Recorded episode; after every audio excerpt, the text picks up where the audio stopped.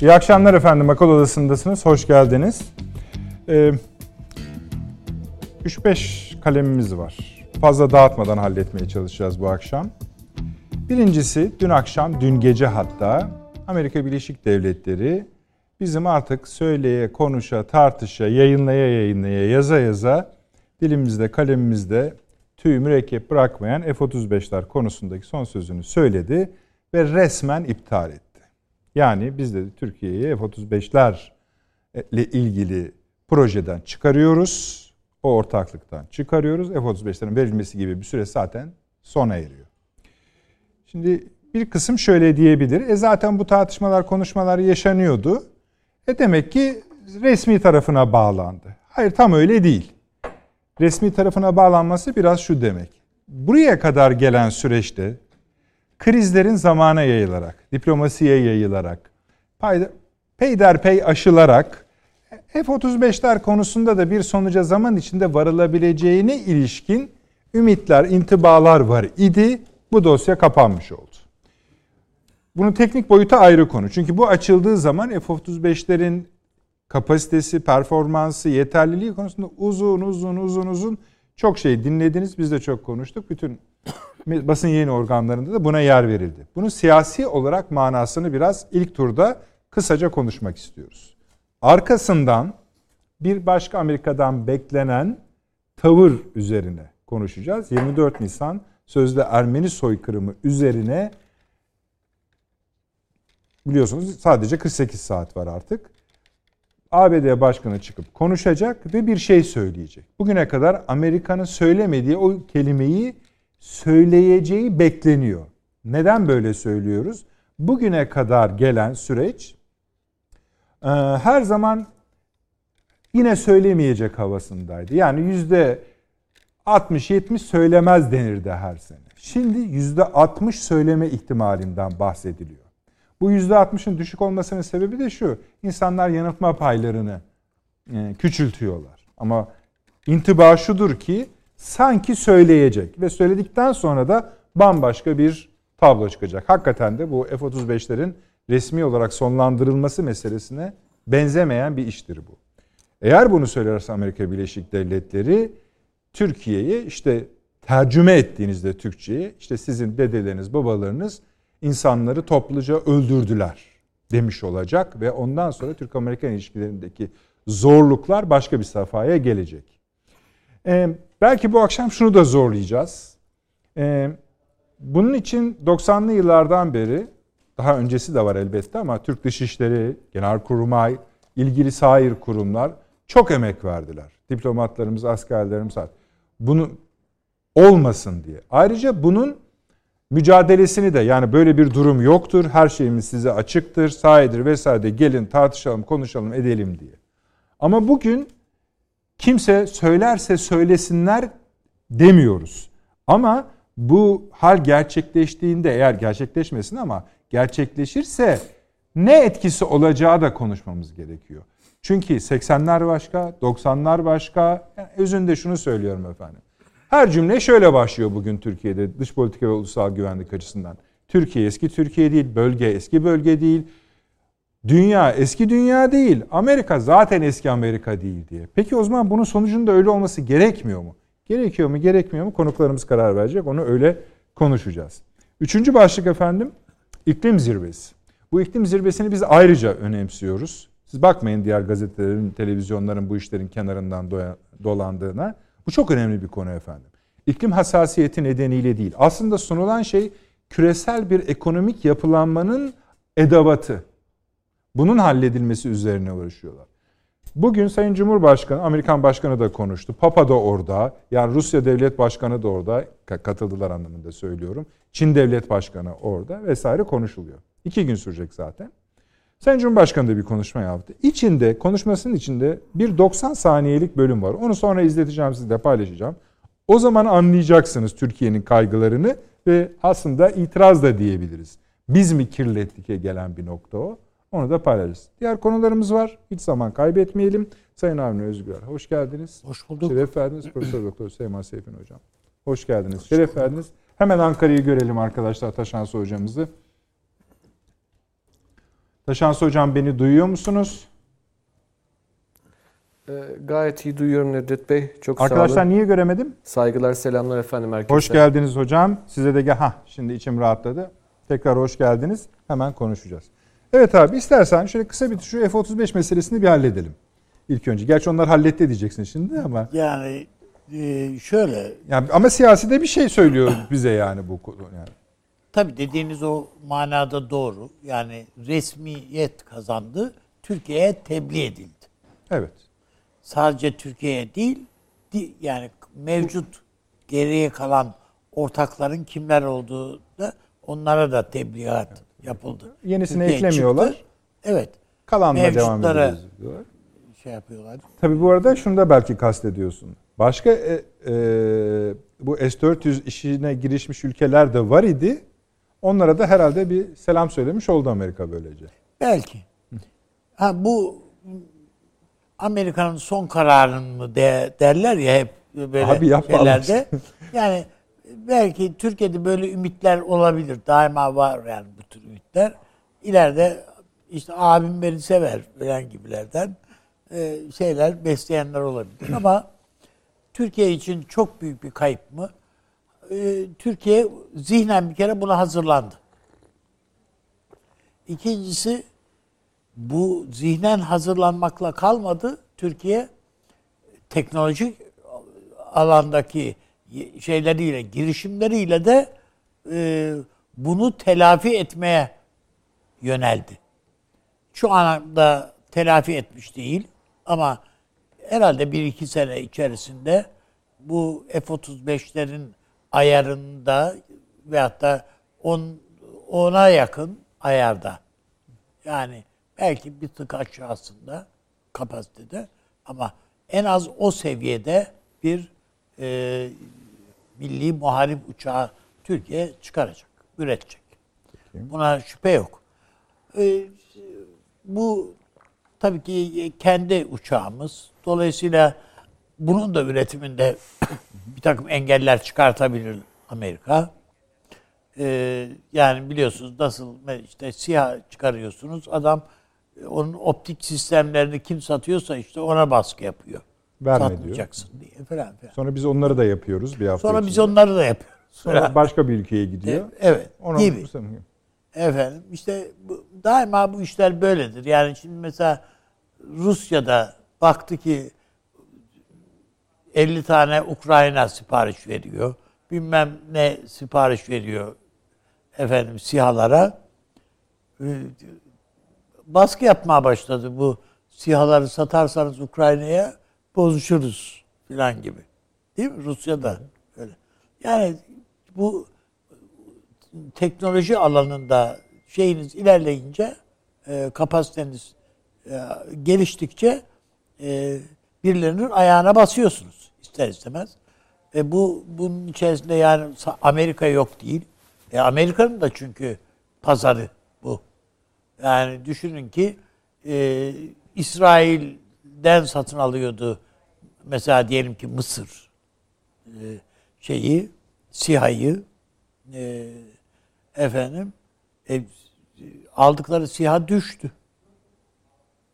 Yani kullandıkları İsrail, Mısır ordusunun kullandığı SİHA düşünce acaba Türk üretimi, Türk malı olanı mı alsak diye herhalde o bu şeye e, Türkiye'dekini tetkik için bir şey e, ekip herhalde şey yapmışlar.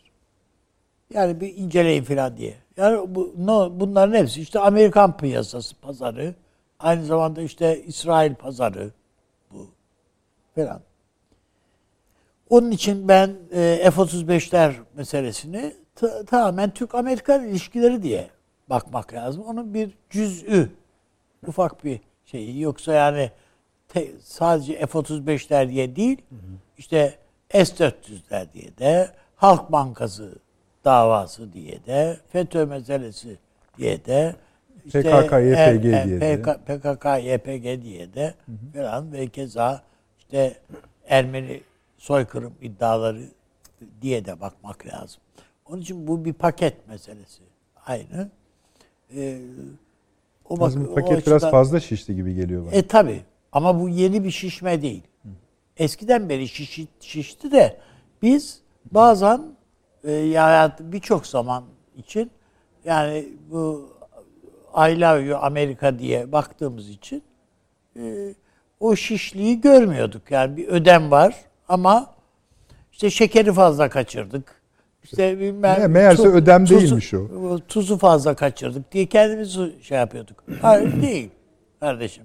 Biz doğru ye- diyoruz, doğru içiyoruz ama e, bu kendiliğinden bizde bir bünyede bir sıkıntı meydana getiriyor.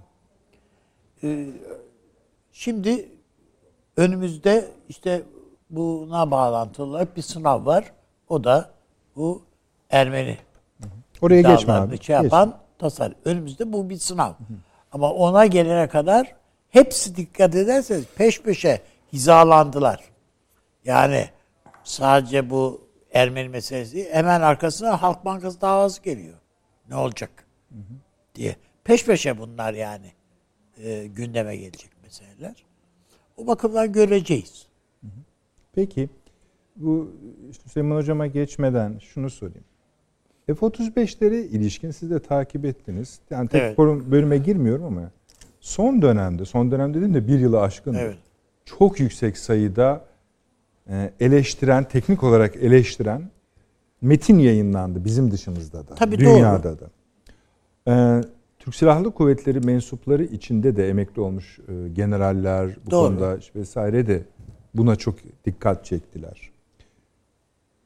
Bu konuda Türkiye'nin aslında bir ferahlık hissettiğini de düşünür müsünüz? Belki Çok mu ama iddialı olur? şöyle, e, o biraz yani bütün Öyle yapılan yorumlar biraz ileri, biraz iddialı yorumlar. Bir kere bu çok üstün performanslı bir uçak. Ama şöyle bir şey düşünün. Bir proje yapıyorsunuz. E, zannediyorum e, bizim paşamız e, Fahri Paşa'da. Fahri Paşa'mız söylemişti. Yani yanlış hatırlıyor olabilirim ama o söylediydi belki de. Ee, bir proje yapıyorsunuz, kapasitesi şu olsun. Hedef şeyleri bu olsun. İşte bu son insanlı uçaktır zaten. Pilotlu uçaktır. Yani bundan daha ilerisi de yok diyorsunuz. Evet. Fakat hazır yapmışken üstüne şunu da koyalım. E yapmışken şu özelliği de olsun diye habire üstüne yeni şeyler yüklüyorsunuz. Uçağın performanslar yüklüyorsunuz. Elektronik olarak da olabilir. Fizi şey olarak da teknik olarak da olabilir. Ama uçağın tasarımı ona müsait değil. Yani ba- başlangıçta böyle düşünülmedi. E canım yapıyoruz işte canım ne olacak yani kanadının ucuna da ucuna da şunu koyalım yani koy yani koyma ama işte o şey belki de e, şeyi e, navigasyonunu bozuyor bir şeyi bozuyor. Yani o yüzden çok arıza veren bir uçak haline geldi. Bak izleyiciler çok kaza yapan bir uçak haline geldi F-35'ler çok üstün performanslı bir uçak. Buna hiç şüphe yok. Ama e, hedefi 100 iken 120'ye çıkardığınız anda kaldırmıyor onu. Bu görüşünüze katılan da çok olacaktır, katılmayan da çok olacaktır. Evet, Uçağın daha ağır e, teknik söyleyelim Hataları. eksikleri var olduğu söyleniyor. Ama işte eks- fazlası var esasında. O fazlalıklar Eksiğe dönüş. e, şeye ek- Peki bakalım buna geldi. ne diyeceksin? Şimdi izleyicilerimiz soruyor. Diyor ki bunlar iyi güzel konuşun biz dinleyeceğiz sizi ama diyor şu parayı alalım önce diyor. Ha tamam. Ha, Şimdi parayı bir verirseniz Bey, Evet tamam. 1.3'tü Türkiye'nin galiba tabii sonra parası orada takılı vaziyette Uçakların bekliyor. üstüne yatan paranın da üzerine yatar mı? Yani yat, yatamaz herhalde. Kefil olma abi. Ya hayır yani yatamaz diye düşünüyorum ama e, belli de olmaz tabii dediğiniz gibi. E, bir mahsup etmeye kalkabilirler başka Ha, yani bir şurada şeyden. bir- ha. Bilmiyoruz yani o kadarını e, ona o pisliği yatağa yaparlar. Tabii. Hayır ben size hatırlatayım. Şu görüntüleri anımsıyorsunuz değil mi akıl odasında beraberken? Evet. Bizim pilotlarımız oraya gitmişti. Uçaklar teslim Tabii edilmişti. canım öyle. Dört Yani tane uçak. üzerlerine üzerlerine bayrak- Türk bayrakları takılmıştı. İşlenmiş. Ve o zaman bu masada dedik ya bu çok emin olmayalım bu uçaklardan falan denmişti.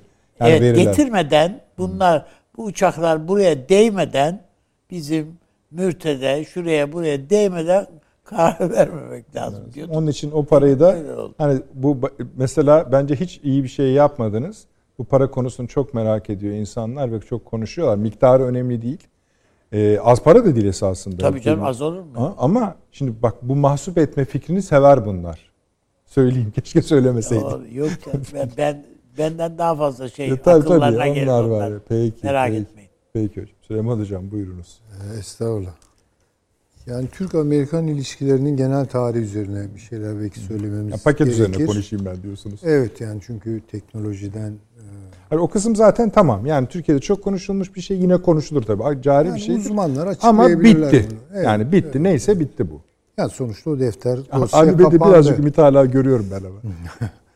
Ben Yok, de değil. bu Bizim işlerde- bir takım Heh. Amerikan e, Dost şeyinde perverlerde Evet, diyorsunuz. evet.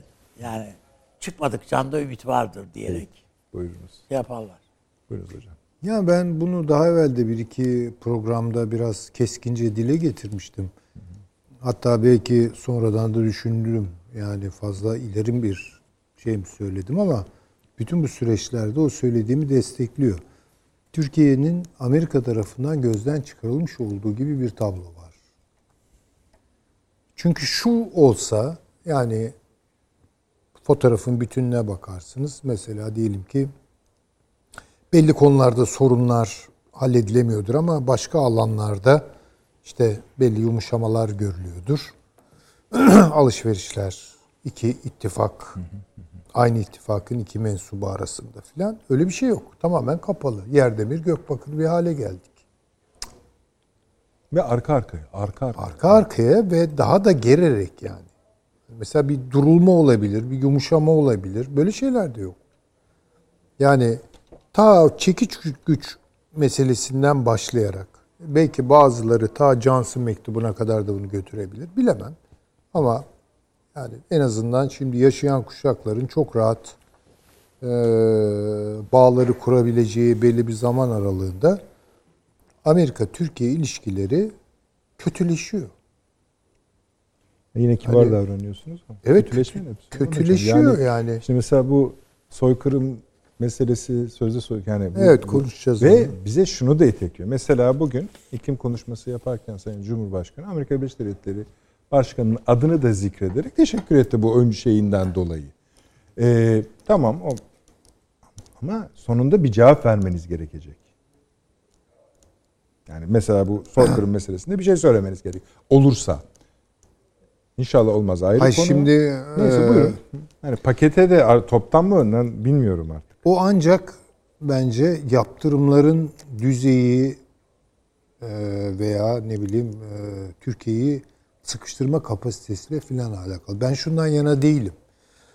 yani Türkiye derhal yarın durumdan vazife çıkararak cevap vermek adına NATO'dan e, çıksın, işte üstlere el konsun vesaire.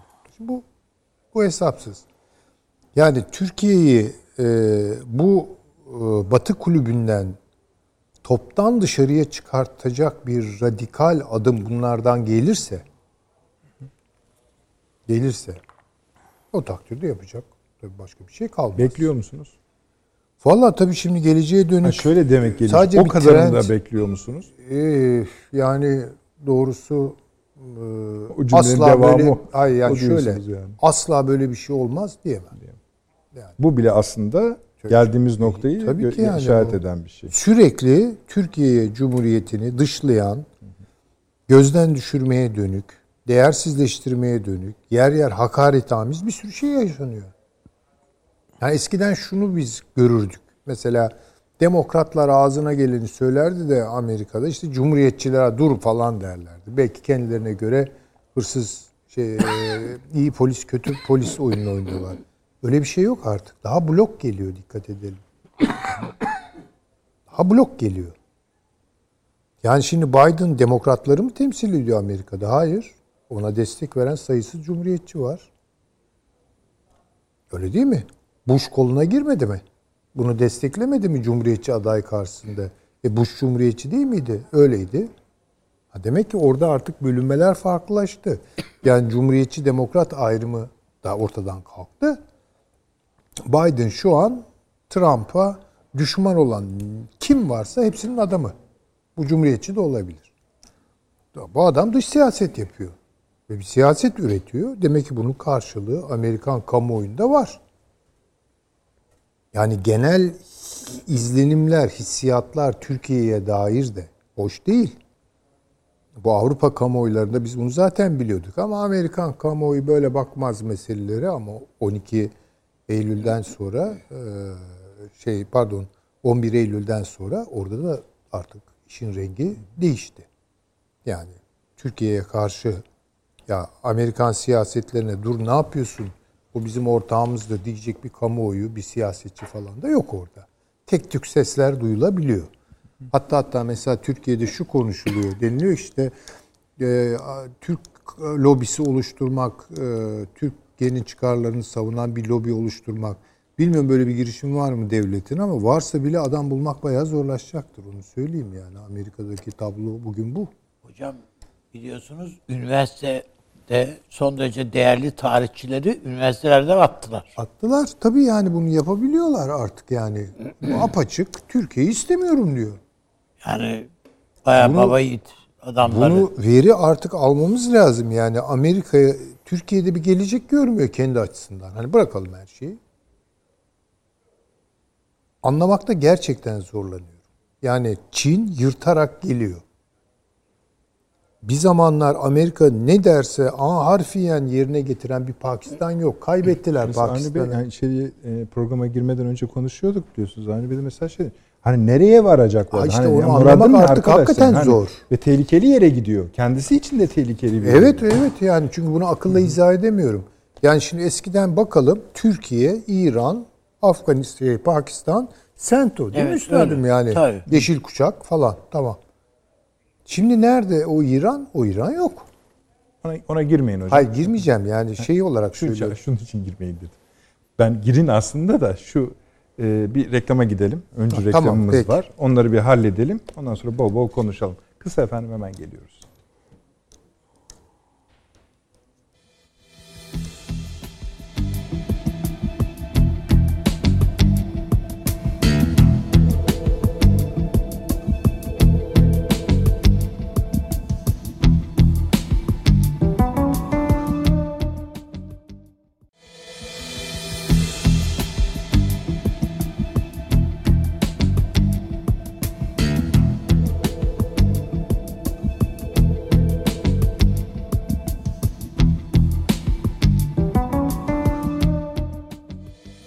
Döndük efendim. Akıl odası devam ediyordu. Süleyman Seyfi Öğün hocamda kalmıştık. O tam bölgeyi parçalamaya başlamıştı. Engel olduk.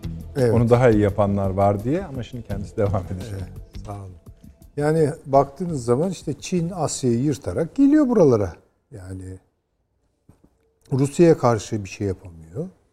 Ee, bir taraftan Türkiye ile ilişkileri bozuk. Yani Sento'yu konuşuyorduk. Pakistan'ı kaybetti. Pakistan'ın Amerika'ya olan inancı yerlerde sürünüyor.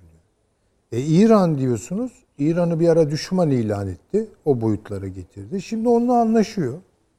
Ama aynı İran gidiyor Bu bir de anlaşmanın Çin'le türevini de anlaşıyor. bilmiyoruz. Yani, Yani çok ilginç. O ara Türkiye'yi umuruna koymuyor. Yani ve Türkiye'yi de aynı zamanda hani yani diyelim ki ilgisiz kalır ayrıca konuşulur. Hayır Türkiye husumet besleyen bir unsuru destekliyor. yanında bazı parçalı e, alacalı işlerde son derece iyi ilişkiler kuruyor. Mesela Afganistan örneğinde olduğu gibi. Ha işte yani ha, onlar evet ha, o onlara- tatmin edici, tedavi edici, şifalı bir şey değil. Onun farkındayız da Yok. işine geldiği anlamında söylüyorum. Bilmiyorum. Yani Türkiye Orta Doğu'da dahil olduğu bütün Amerikan operasyonlarında kaybetti. Bu açık. Şimdi Libya'ya nasıl gözümüz gibi bakıyoruz değil mi? Hatırlayalım ama gittik bombaladık ya. Biz bombalamasak bir uçak gönderdik yani. Öyle mi? Öyle öyle. İşte Suriye meselesi aynı şekilde başımıza bir sürü iş geldi. Aklımız sıra Fransa ile yarışa kalktı. yarışa kalktık filan. Yani bunlar hakikaten e, ders çıkarılması gereken, öğrenilmesi gereken şeyler. E, anlamakta çok zorlanıyorum. Hani bir ifade vardır. ilmim kesildi diye. İlmim kesiliyor benim oralarda. Yani Amerika ne yapmak istiyor diye bakıyorsunuz. Bir rasyonel yakalayamıyorsunuz yani. Bu çok tuhaf bir durum. Ya hakikaten bakıyorum, bakıyorum, bakıyorum. Yani Yok. şöyle bir çerçeve genel olarak yani çok kaba bir şey bu bence ama şimdi bir yandan diyorlar Rusya'ya yüklenerek Çin bağlamında onu bir kıvama getirmek arzusunda. Onun bir alt başlığı olarak Türkiye-Rusya ilişkilerinde Türkiye'yi belli bir kıvama getirmeye çalışıyor. bakınız yani çok doğru. çok-. Yani dediğiniz çok. Bunu bir bu- bunun bir akli temeli var. Yani mesela diyelim ki Rusya mı bütün gücünü teksif ediyor, yığıyor. Güzel. Bunun yolu güneyden Türkiye'nin gönlünü kazanarak. Öyle mi? Yani Türkiye ile yeniden bir sayfa açmak, temiz bir sayfa açmak falan. Yok adam eee, Erdoğan bütün dünya liderleri gibi tebrik etti. Dönüp aramıyor bile. Öyle mi? Yaptığı her açıklama bu gitmeli, devrilmeli. İşte muhalefeti destekliyoruz. İç işlere müdahale, burnunu sokma. Ve sürekli olarak S-400'ü aldın, onu öyle yaptın, bunu yap, böyle yaptın. Yani adeta bir hasım muamelesi yapıyor Türkiye'ye. Adeta değil hocam Yani evet Açıkça. neredeyse. Peki Yani biraz daha sıkıştırmama izin verir misiniz? Buyurun, Acaba buyurun. Amerika Birleşik Devletleri Türkiye'nin son dönem dış politika ve ulusal güvenlik anlayışındaki farklılıkları daha güçlü seçenekler kullandığı yönünde mi değerlendiriyor olabilir? Yani mesela size şunu söyleyebilir. Bunun yolu artık iyice iyilikle konuşmaktan geçti derse peki, Evet. ha yani ne demek istiyorsunuz o zaman? Ne yapabilir? her bir şey yapıp yapmaması önemli değil. Bu yüzden mi acaba? Yani Türkiye Ha, yani bundan sonra yola bu baş- şekilde gelmez. Ancak ben Doğru. Bakın bu olabilir. Şöyle olabilir ama. İşin evveliyatını bir kere gözden geçirmemiz, hatırlamamız gerekiyor. Soğuk Savaş sırasında Türkiye'nin açık söyleyelim algıladığı ve hemen hemen sokaktaki insanlar dahil buna en okumamış Türkler dahil buna bir Moskov tehlikesi ne karşı? Amerika ile tam böyle iki kapsülün birleşmesi gibi birleştik. Soğuk Savaş bittikten sonra NATO'nun ilgisi, NATO'nun e, üzerinden veya NATO'suz ama otelden çalarak Amerika'nın bütün açılımları Sovyetlerin dışına çıktı eski Sovyetlerin veya Rusya'nın dışına çıktı. Nereye yöneldi?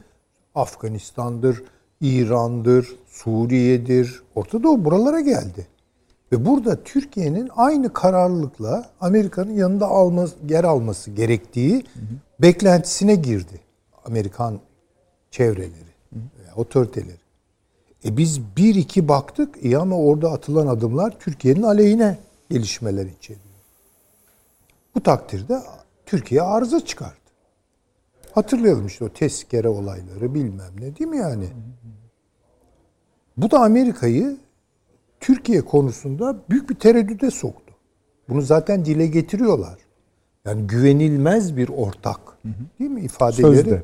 Sözde ortak yani. Ortak Özde. böyle mi olur? İşte ona geliyoruz Yap biraz. deyince yapacak. Şimdi ortaklıktan anladığı Amerikan aklının budur yani. Tabii. Ortaklık falan değildir o. Emir komuta zinciridir yani. Türkiye'ye yap diyecek o da yanaşma akıllı bir Orta Doğu halkı olduğu için onun kafasında emirlerle yaşayan bir e, halk, ulus veya devlet olduğu için bunlara icabet edecek. Beklenti bu. E olmuyor. E Türkiye'yi de tanımıyorlar. Yani Türkiye'yi tanıyorlar mı? Yok tanımıyorlar bence. Türkiye'nin belli kesitler üzerinde sosyolojik arka planına hakim olabilirler. Ama tarihsel derinliğine akılları ermez. Çünkü tarihe akılları ermiyor Amerikalılar. Amerikalılar hani Alman öyle bakmaz Türkiye'ye. Bir tarihsel realite olarak bakar. Çünkü kendine de öyle bakıyordur. Rus da bunu yapar. Bunu e, İngiliz de yapar. Fransız da yapar. Ama Amerikalı yapmıyor. Amerikalı'nın böyle bir tarihsel nosyonu yok. Yani Amerikan aklının loblarında falan dolaşınca böyle bir merkez bulamıyorsunuz. Bu sefer aktüel sosyolojiler ve onun getirdiği data birikimi üzerinden bakıyor ve yanlış sonuçlar çıkarıyor bu sefer. Demek istediğim bu. Bir, kopuş zaten kendiliğinden oluyor. Yani de facto olarak Soğuk Savaş sonrası yolların zaten ayrılma potansiyeli e, aktüel hale gelmeye başladı. Ve bu derinleşiyor. Bu sefer kırçınlaşıyor yani Amerikan siyasetleri. Bu sefer sorgulamaya başlıyor, üstünüze gelmeye başlıyor. E, öyle oldukça da tabii buradan gelen tepkiler, Amerikan aleyhtarı kamuoyu kanaatleri falan yükselişe geçiyor. Üstüne üstlük bir de bu PKK meselesi gibi bir şeyi, PYD gibi bir şeyi Türkiye'nin böğrüne dayayınca e artık ama yani yapacak bir şey kalmıyor. Ve Türkiye her şekilde mahkum etmek. Yani şöyle düşünelim. Bakın bir case alalım. Ee, hava savunma sanayi diyelim ki gelişmesine kurulmasına bile izin vermiyordu zaten değil mi yani? Ee, hava savunma sistemlerinin gelişi. Yok senin ihtiyacın yok diyordu. Kendi kendine kara. E, Türkiye'nin ihtiyacı var ama. İşte Patriot'ları getirdi götürdü söktü attı falan. Anlaşılmaz bir şey. Böyle kal diyor. Şimdi Türkiye'de normal olarak kendi ulusal refleksini gösteriyor. İşte bir Çin'in kapısını çalıyor. Olmadı işte Rusya ile anlaşıyor falan. Sonuç S-400'ler geliyor. Bu korkunç bir tablo Amerikan gözü. Nasıl yani bir müttefik ülke bunu yapar? Hayır canım zamanında işte Yunanlılar da aldı. İşte neyse onu bir şekilde kullandılar falan. Ya da şöyle desek biz problem olmayacak. Biz 400'leri aldık, Rusları kandırdık. Gel al sök bunları e, güzelce bir bak incele. E, incele filan desek e, problem olmayacak demek ki. Almak demek ki mesele değil yani. Ama biz onu kendimiz için kullanmaya başlayınca problem oluyor. Evet, bu konuda da Şimdi, zaten mesela e, evvelsi gün Dışişleri Bakanı gayet açıkça söyledi. Yani bu, bu konu kapanmıştır diye söyledik dedi. Hiçbir şeye yanaşmıyorlar. Komisyona da yanaşmıyorlar. Komisyona yanaşmamalarının sebebi de meselenin dedik, dedikleri gibi olmadığının ortaya çıkacak olması. Olması gayet de iyi biliyorlar. Şimdi bu S, e, F-35 meselesi dosya kapandı tabirini kullandığınız iyi oldu. Çünkü daha evvel biz dosyayı kapattık. Ona bir cevap bu. Değil mi açık olarak? Evet. Ona bir cevap. Yani şimdi demek ki gerilmeye başladık. E, yarın 24 Nisan. Yani Allah aşkına bu 24 Nisan'ı Geçmiyor. Ee, hayır şunun için söyleyeceğim. Girmeyeceğim işin Anladım. arka planına falan ama yani şunu söylemek istiyorum. Yani her sene 24 e, Nisan'da ne olacak acaba diye de bizim e, böyle saf dil bir beklentimiz evet. var. E, ama bu trendin içinde e, ona bakacak olursak konuşunca e, ayrıntılarına gireriz ama aynı sürecin bir parçası olarak bir baklada zincire orada eklenecek. Evet. Peki Gözüküyor. burada son olarak size şunu sorayım bu şey konusunda. E, F-35'ler konusunda. Şöyle bir bakış da var. Ermeni soykırımını söylemeyecekler ama bunun hava içerideki gazını almak için F-35'leri şimdi söylediler diye.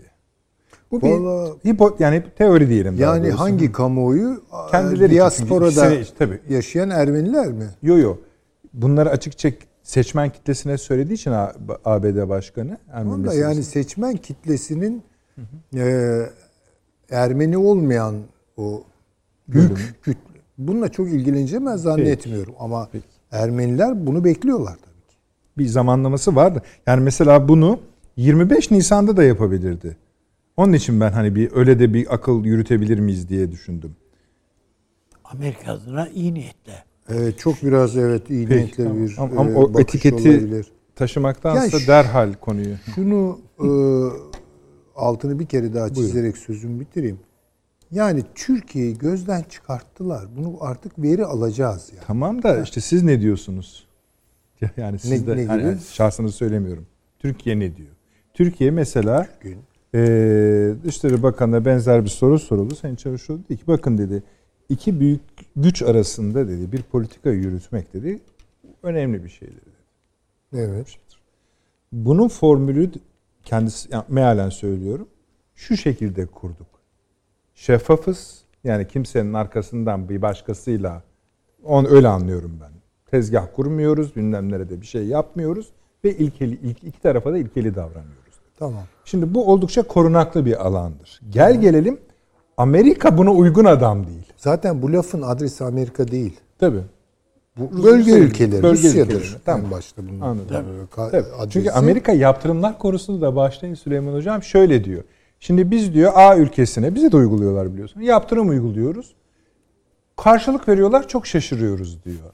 Öyle bir şey yok ki diyor. Yani bunu inanarak kalben söylüyor. Tabii tabii tabii. tabii. Ya nasıl yani diyor. Hani mesela Ruslar Ananas şimdi hayır dersin. Ha yani adamın hani mesela çatır çatır şimdi mesela Ruslar bugün de 10 10 tane diplomatı kapının önüne koydular. Tabii, Falan hani buna mesela şaşırıyor. Yani şey Şaşırır değil. çünkü yani irtifa arttıkça oksijen miktarı düşüyor herhalde ki yani o bazı şeyler orada işte F-35'ler yüksek uçtuğu için böyle bir durum oluyor. orada yani. bir akıl tutulması denilen bir şey var. Yani iktidar olmanın getirdiği risklerden biri hani deniyor iktidar sarhoşluğu, dünyanın süper gücü olma, bu dünya üzerinde iktidar kurma, onun getirdiği bir e, sarhoşluk Peki olacak. Aa, bu şey değil ama yani Amerikan siyasetine biz ilkeli davranıyoruz dediğiniz zaman hiçbir anlamı yok, karşılığı da yok. Ama bu buralarda geçerlidir. Almanya bunu dikkate alır. Bakın. Ee, Rusya çok dikkate alır. Muhtemelen yarın Çin benzer olarak dikkate Rusya'yla bu tür bir te- ya temas süreçlerini ben çok iyi hatırlıyorum. Telefon konuşması yapılıyor mesela A ülkesiyle. Rusya'yı da çok ilgilendiren bir A ülkesi diyelim. Ondan sonra karşılıklı Rusya ile temaslar kuruluyor. İki saat sonra, bir gün sonra Tabii, falan. Ha, tabii, tabii. böyledir diye. Peki. Ee, Taşansı hocamıza geçelim. Hocam hala şuradayız. Bu F-35'lerde e, kanatların koparılmasının ardından yani bir kol kuruyoruz. O kollardan birisi taze olarak F-35'lerdeki resmi kopma, ikinci kolda e, 24 Nisan. Bu iki koldan şunu araştırıyoruz. Türk-Amerikan ilişkilerinde Amerika'nın muradı nedir? Biz mi tam hala anlamamakta ısrar ediyoruz? Ee, ve siz kesin bir sonuç ya da hedef görüyor musunuz? Buyurunuz. Ee, yani bu F-35'lerden Bize biraz ses verin arkadaşlar içeri. Şimdi e, şöyle söyleyeyim yani e, teknik olarak hani bunu konuşacak birisi değilim ben. E, sonuçta memleketin işte bunu kullanacak olan Hava Kuvvetleri Komutanlığı var. E, hava savunma sistemleri e, ve hava savunmasını işte dizayn edecek ne bileyim genel plan prensipler dairesi var. Herkes konuştu onları Dışişleri Taşans Hocam, merak etmeyin. Daireleri var. Bu seyircilerim seyircilerimiz Yani uzmanlaştı teknik. bile. Ee, doğrudur işte bu e, yani e, teknik elemanlara güvenmekte fayda var böyle şeylerde. Uzmanlık zor bir şey çünkü gerçekten. Evet. Şimdi orada e, tabii beni ilgilendiren kısmı şu. e, bu yani çok fazla hata olduğu söyleniyor F-35'lerde. İşte 970 tane mi 940 tane mi ne hata unsuru bulunduğu söyleniyor. Bu ne anlama gelir? Emin olun hiçbir fikrim yok. Yani bu hata nedir?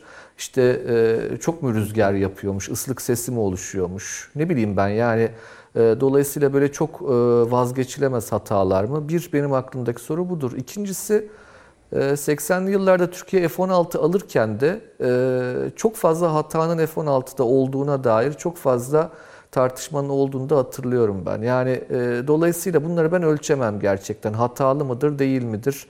E, şu mudur, bu mudur? Ama çok pahalı olduğu açık bu uçakların. Bakımının masraflı olduğu hata da açık. o işte.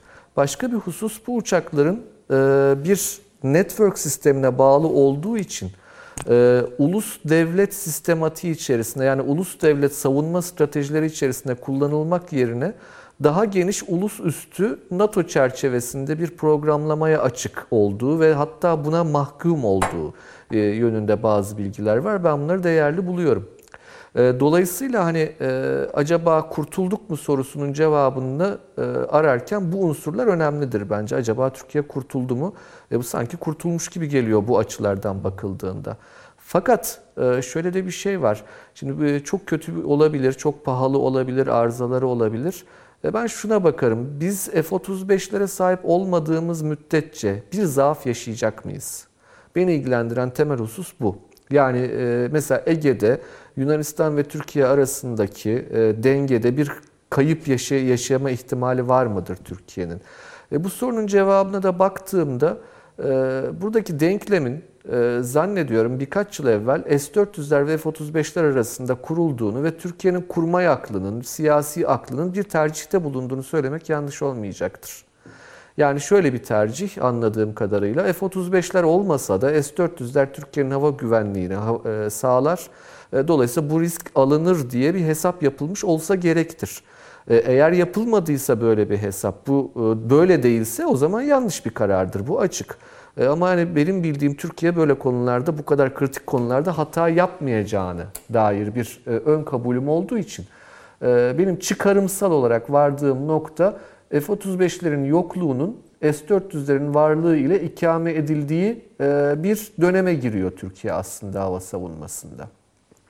Anladığım bu. Ne kadar doğrudur, ne kadar yanlıştır dediğim gibi işin uzmanları bilir. Ee, tabii burada bir yan e, başlık olarak şunu zikretmekte fayda var. F-35'lere güvenerek Türkiye'nin yaptığı bir yatırım vardı biliyorsunuz. Ee, TCG Anadolu gemisi. Ee, yani bir amfibi çıkartma gemisi ama e, bir uçak gemisi işlevinde görebilen bir gemiydi. Bu dikine kalkan uçak ihtiyacı e, hasıl oldu bu gemi çerçevesinde. Şimdi o konuda ne yapılır, e, nasıl ikame edilir F-35 zannediyorum Türkiye bunun çalışmalarını yapıyordur diye düşünüyorum. Amerika'nın aldığı bu karara bu çerçevede baktığımızda şimdi etrafımızdaki ülkelere veriyor bu uçağı. Bize vermiyor. Ee, ve e, Türkiye bunun ortağıydı. Yani şey değil, Türkiye bunun e, alıcısı değil. Türkiye bir pazar değil de F-35'te. Türkiye ortak olarak bu sürece girdi.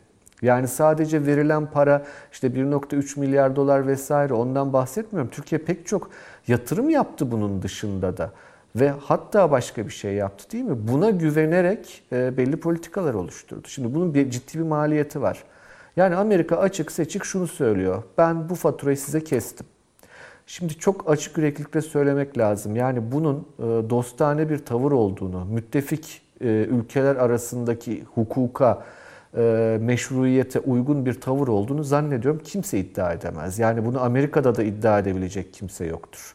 Hani Amerika'da da Türk dostu o çevrelerden de gelecek ben açıklamaları gerçekten merak ediyorum. Yani hiçbiri tutup da şunu söyleyemez ya merak etmeyin bu çok büyük bir olay değil diyemezler herhalde. Yani burada ciddi anlamda müttefiklik ilişkilerine yakışmayan e, ciddi büyük bir e, sorun olduğu açık. Ve bu bizim tarafımızdan başlatılan bir sorun değil. Bunu siz de biraz önce söylediniz.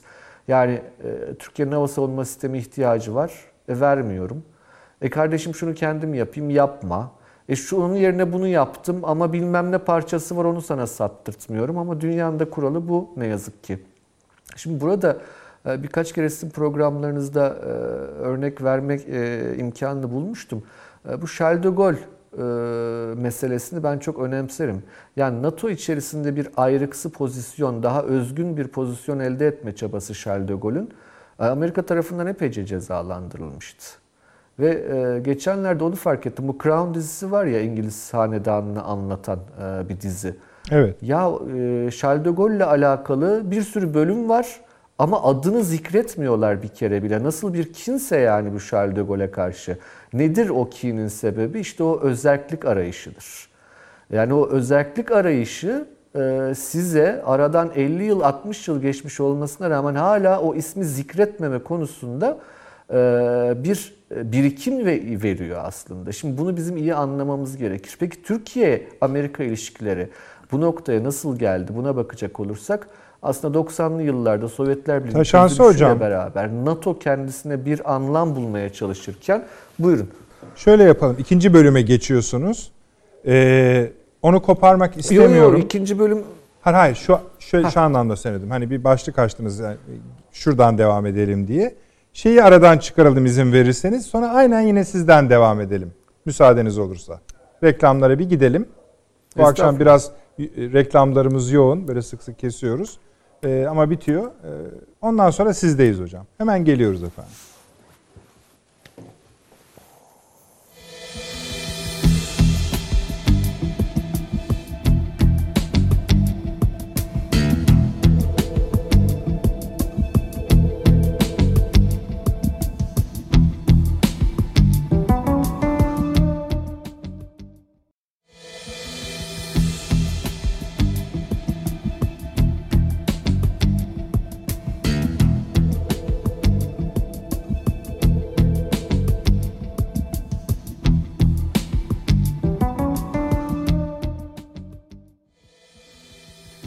Efendim akıl odası devam ediyor. Taşan Türker hocamda kalmıştık. Ee, Türk-Amerikan ilişkilerinin bir finali var mı? Varsa bu final nedir konuşuyoruz. Artık en ileri safha bu çünkü. Buraya kadar getirdiler konuyu öyle söyleyelim. Hazır mı Taşans hocam arkadaşlar? Evet. Taşans hocam kestik. Buyurunuz. Estağfurullah. estağfurullah. Ee, yani şeyi anlatıyordum bu Charles de Gaulle'ün e, arayışları vesaire hani orada Süveyş krizi önemliydi. E, orada yenen kazık önemliydi Amerika ve Sovyetlerden e, vesaire ama hani Fransa'nın zaten kendine has bir pozisyonu vardı. E, Charles de Gaulle'ün ideolojik çerçevesi de buna izin veriyordu. Nükleer güç sahibi olması buna izin veriyordu. Ne bileyim ENA gibi bir okulu vardı. Yani iyi elit yetiştirebiliyordu meydan okuyabilecek elitleri olan bir e, yapı, yapıydı Fransa. E, şimdi Türkiye'ye baktığımızda 90'lı yıllarda NATO'nun e, yeniden tanımlanma arayışına girildiğinde aslında bu tartışmalar başladı Türkiye'de. Yani Türkiye'nin pozisyonu ne olacak? Türkiye'nin Batı İttifakı içindeki yeri ne olacak? Türkiye'ye gerçekten ihtiyaç var mı? Eğer ihtiyaç olmazsa Türkiye kendisine nasıl bir yol çizmeli tartışmaları 90'lı yıllarda Türkiye'de zaten yapılmıştı. Ee, bu 2000'li yıllarda da devam etti. Özellikle 11 Eylül sonrası da bambaşka bir döneme girdi dünya. Bu açık. Ee, orada hani e, şunu akıllardan çıkarmamak gerek diye düşünüyorum. Türkiye bir şekilde e, kendi isteği, kendi talebiyle e, Batı müttefikliğine karşı, Batı ittifak sistemine karşı doğa, birdenbire şüphelenmeye başlamadı. Yani pek çok olay yaşandı bu süreçte. Ve gerçekten hani Türkiye ve Batı arasındaki özellikle Türkiye ve Amerika arasındaki ilişkilerin sorgulanmasına sebep olacak Türkiye açısından pek çok olay yaşandı. Ee, ve bunların üzerine zaten Türkiye bir şekilde hani e, daha kendisini güven altında tutmaya çalışan daha farklı bir politika arayışına girdi ki o politikanın adı aslında çok taraflılık. Ee, evet Batı müttefiki üyesi olmak, e, NATO'ya sahip çıkmak vesaire ama e, bir şekilde de e, nasıl söyleyelim yani amiyane tabirle söyleyecek olursak her işte elimde salatalık tutuyorum diyene de tuzlukla koşmamak. Yani e, öyle bir politikası oluştu Türkiye'nin ve özellikle Türkiye'nin etrafındaki çatışmalarda Türkiye'nin kendi kontrolü ve isteği dışında çatışmaya sürüklenme ihtimalini öngördüğü için Türkiye komşularıyla özellikle de Rusya'yla, İran'la yani etkili önemli komşularıyla belli şekilde daha dengeli bir politika arayışına girdi. Şimdi bu dengeli politika arayışı dediğiniz zaman e, biraz önce Süleyman Hoca'nın da söylediği gibi Amerika'nın aklındaki o eski Türkiye'den başka bir şey demekti bu da.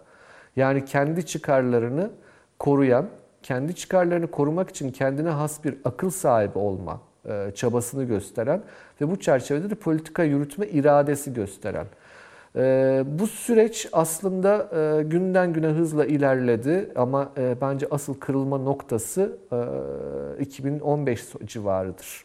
Yani bu Kuzey Suriye'ye dair gelişmeler asıl kırılma noktasını oluşturmuştur diye düşünüyorum. Ki ondan sonra işte 15 Temmuz'u vesaire de o çerçeve içerisinde değerlendirmek gerekir herhalde. Ciddi anlamda gönül kırıklıkları var Türkiye tarafında. Şimdi Amerikalılar bunları görmezden gelmeyi tercih ediyorlar. Ee, yani görmüyor da olabilirler. Süleyman Hoca'nın e, söylediğine de katılırım. Yani ne kadar anlayabilirler bu coğrafyayı? O da bir sıkıntı. Yani adamlarda bir kapasite sıkıntısı olduğu açık. Ee, hani bunu şey yapmayın. Gerçekten hani böyle insanlar şey zannediyor. Ya koca süper güç, koca Amerika görmez mi, anlamaz mı? Yok bazen anlamaz gerçekten. Ee, o noktada bir kopuş yaşandı. Yani özellikle 2015 dediğim gibi Kuzey Suriye, ondan sonra 15 Temmuz ve bu kopuş bir şekilde iletişimin de kopmasına sebep oldu. Ve zannediyorum hani bizim şu an geldiğimiz nokta Türk-Amerikan Amerikan ilişkilerinde en temel sorun bu. Bir iletişim kanalı yok aslında iki ülke arasında. Yani bir e, nasıl söyleyelim bir küslük var aslında. Hani konuşamıyor iki taraf birbiriyle. Yani e, o noktada şöyle söyleyeyim hani Amerikalıların çok kabahati var. Hani bunları zaten söylüyoruz defalarca ama e, bu programı Amerikalılar izlemiyor sonuçta. Yani Amerikan Dışişleri Bakanlığı yetkilileri izliyorsa onlara anlatırız. Amerikalılar bak siz bunları bunları yanlış yapıyorsunuz diye ama bizim vatandaşlarımız izliyor. E, o çerçevede hani bizim birazcık çuvaldızda kendimize de batırmamız gerekir. E, bizim de bir şekilde bazı konularda geri durduğumuzu söylemek yanlış olmayacak. Şimdi bakın bu bir tercih. Geri durmak yanlıştır mı? Vallahi bilmiyorum yani bazen öyle kır, kırgınlıklar vardır ki ondan sonra da kendinizi izah etmeniz absürt olur zaten. Zannediyorum Türkiye biraz öyle bir noktaya geldi. Yani şöyle söyleyelim. E, evinizin dibinde size devamlı taş atan e, bir komşunuz var. Habire taş atıyor bu komşu. Daha doğrusu komşu da değil, gelmiş işgal etmiş o bölgeyi. Yani o evi işgal etmiş. Size taş atıyor, siz diyorsunuz ki ya bak kardeşim bu bana taş atıyor, bütün dünyaya bunu söylüyorsunuz. Sizin müttefikiniz gidiyor ona sapan veriyor. Yetmedi tabanca veriyor. Ya ne dersiniz şimdi buna? Bakın PYD'ye verilen silahların artık kaç bin ton, e, kaç bin tır olduğunu hepimiz unuttuk gerçekten öyle değil mi? Burada böyle ciddi bir sorun var. Efendim bunun dışında kendi hava savunma sistemimiz diyorsunuz. E, hayır olmaz diyor. E, yani sizin kendi ulusal stratejinizi oluşturmanızı engel olmaya çalışıyor. Yetmiyor, Montreux'u delmeye çalışıyor bir şekilde ve sizi hiç istemediğiniz bir çatışmanın içine sürüklemeye çalışıyor. Yetmiyor, tehditkar bir şekilde yığılımını Ege'ye ve Yunanistan'a yapıyor. Ve bu da şu demek, bunu daha önce birkaç kere söylemeye şansı buldum. Efendim bu bizle alakalı değil, Rusya ile alakalı deniyor. Doğru. E ama bizi etkiliyor. Şöyle ki bizi etkiliyor. E, bir NATO üyesi olan Türkiye'ye sen benim savunma hattımın dışında kalıyorsun demektir bu. Şimdi burada ciddi sorunlar olduğunu yani Türkiye-Amerika ilişkilerinde ciddi sorunlar olduğunu tespit etmek gerekir. F-35'leri bunun içerisinde bir yere konumlandırmak gerekiyor. Yani mesela Trump ve Biden yönetimi arasındaki farkları bu programda sık sık konuştuk. Seçimden önce de seçimden sonra da. E, Trump dönemi e, eğer devam edecek olsaydı ben F-35'ler konusunda bu kadar keskin bir tavırla karşılaşılmayacağı kanaatindeydim. Yani bir şekilde öyle ya da böyle S-400'ler, F-35'ler dikotomisinin, bu ikiliğin bir şekilde çözüme kavuşturulma imkanının olabileceğini çünkü belli kanalların açık olduğunu. O belli kanal da aslında en üst düzeydeki kanaldı. Yani Amerikan Devlet Başkanı ve Türkiye Cumhurbaşkanı arasındaki ilişkiler çerçevesinde çözümler oluşabilirdi. Fakat şu an baktığımızda Biden yönetimi ısrarla tüm dünyaya şunu söylüyor. Ben kurumsal diplomasiyi geri getireceğim. Çok güzel, geri getirin. Peki çalışıyor mu sisteminiz? Yani mesela Türkiye ile Amerika arasındaki kurumsal diplomatik kanallar açık mı gerçekten? Hiç zannetmiyorum. Hiç zannetmiyorum. Bakın yani e, istisnai bir karakter olarak ben Anthony Blinken'ı hep söylüyorum farklıdır. Yani bu ekibin içinde de daha olgun, biraz daha e, gerçekçi bir şahsiyet olarak görürüm Anthony Blinken'ı. E, bir de Burns'ü yani bu ikisinin ee, gerçekten bu ekip içerisindeki daha aklı başında karakterler olduğunu söylemek mümkündür ama acaba Dışişleri kanalı açık mı? Bilemiyorum yani gerçekten e, bu konuda şüphelerim var. Ee, bu çerçevede baktığımızda Amerika açısından bir konuya bakalım ve Amerika gerçekten vakum yaratıyor. Ve inanılmaz bir beceriksizlik Türkiye gibi çok önemli bir partneri kaybetme riskiyle karşı karşıya. Efendim Pakistan söylendi stüdyoda.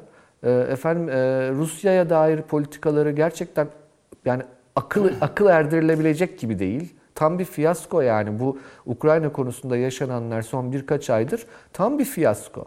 Yani Amerikan dış politikası açısından baktığınızda. E aynı şekilde Çin'in yayılımına karşı gerçekten hiçbir şey yapamıyor. E, politika üretemediklerini görüyorsunuz. Ama bu bizi ilgilendirmez. Amerikalıların işi ne yapalım? Bizi ilgilendiren kısmı şu güvenilir bir partner olma özelliğini bizim gözümüzde yitiriyorlar aslında.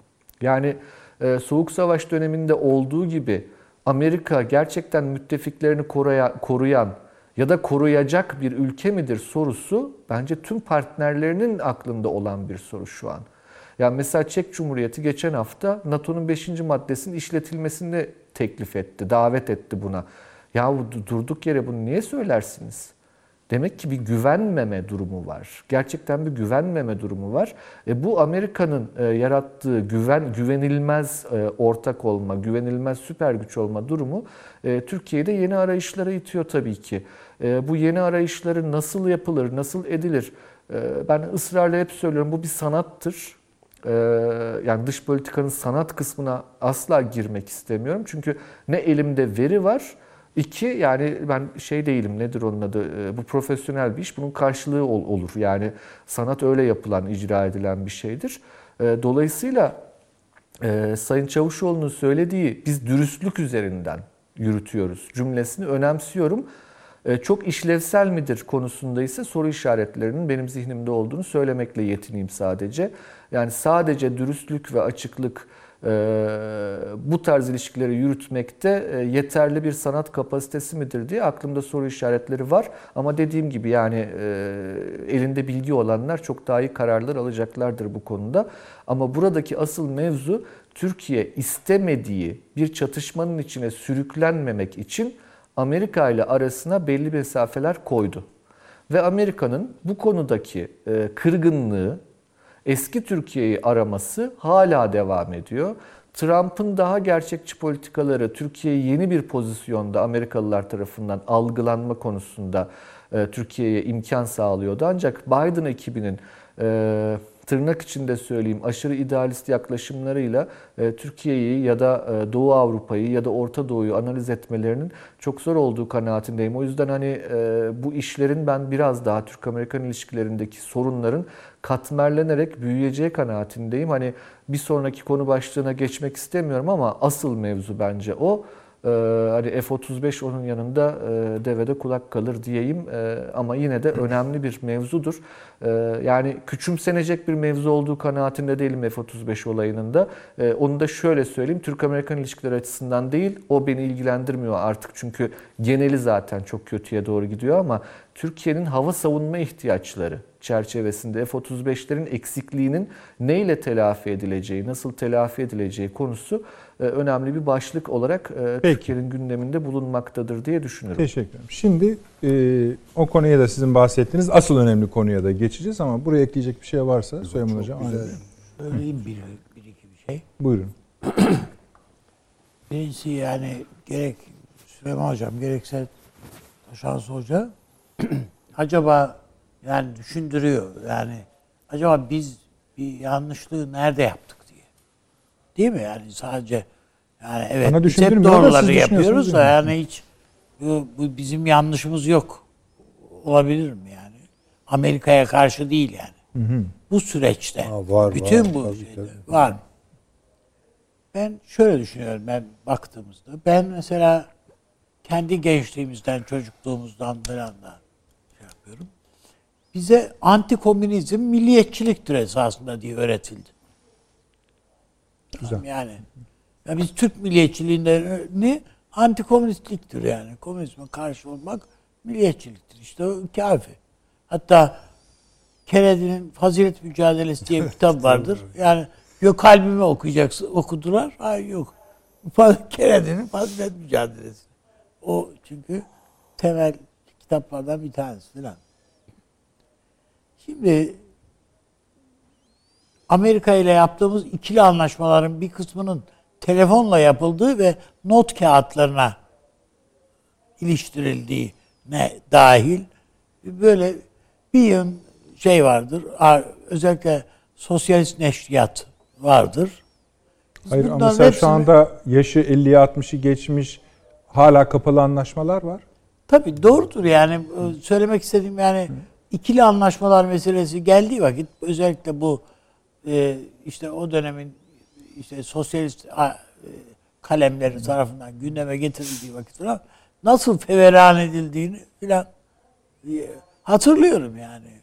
Bu bunun bir şey sol sağ milliyetçilik komünizm filan tartışmasına dönüştüğünü filan hatırlıyorum yani ben. Baktığımızda e, ben yani bir zihniyet olarak Amerika'yı kırmamak lazım. Yani bunun paralelinde yürümek lazım. Yanında yöresinden ayrılmamak lazım diye. 1954'ten itibaren Bugün dahil. böyle yürüdük, geldik. Çok söylüyorum. Ha bu arada tabii Türkiye sürekli olarak da Amerika'dan kazık yiyerek geldi ama. Yani nedir bunun ilk kazığı yiyen rahmetli Adnan Menderes.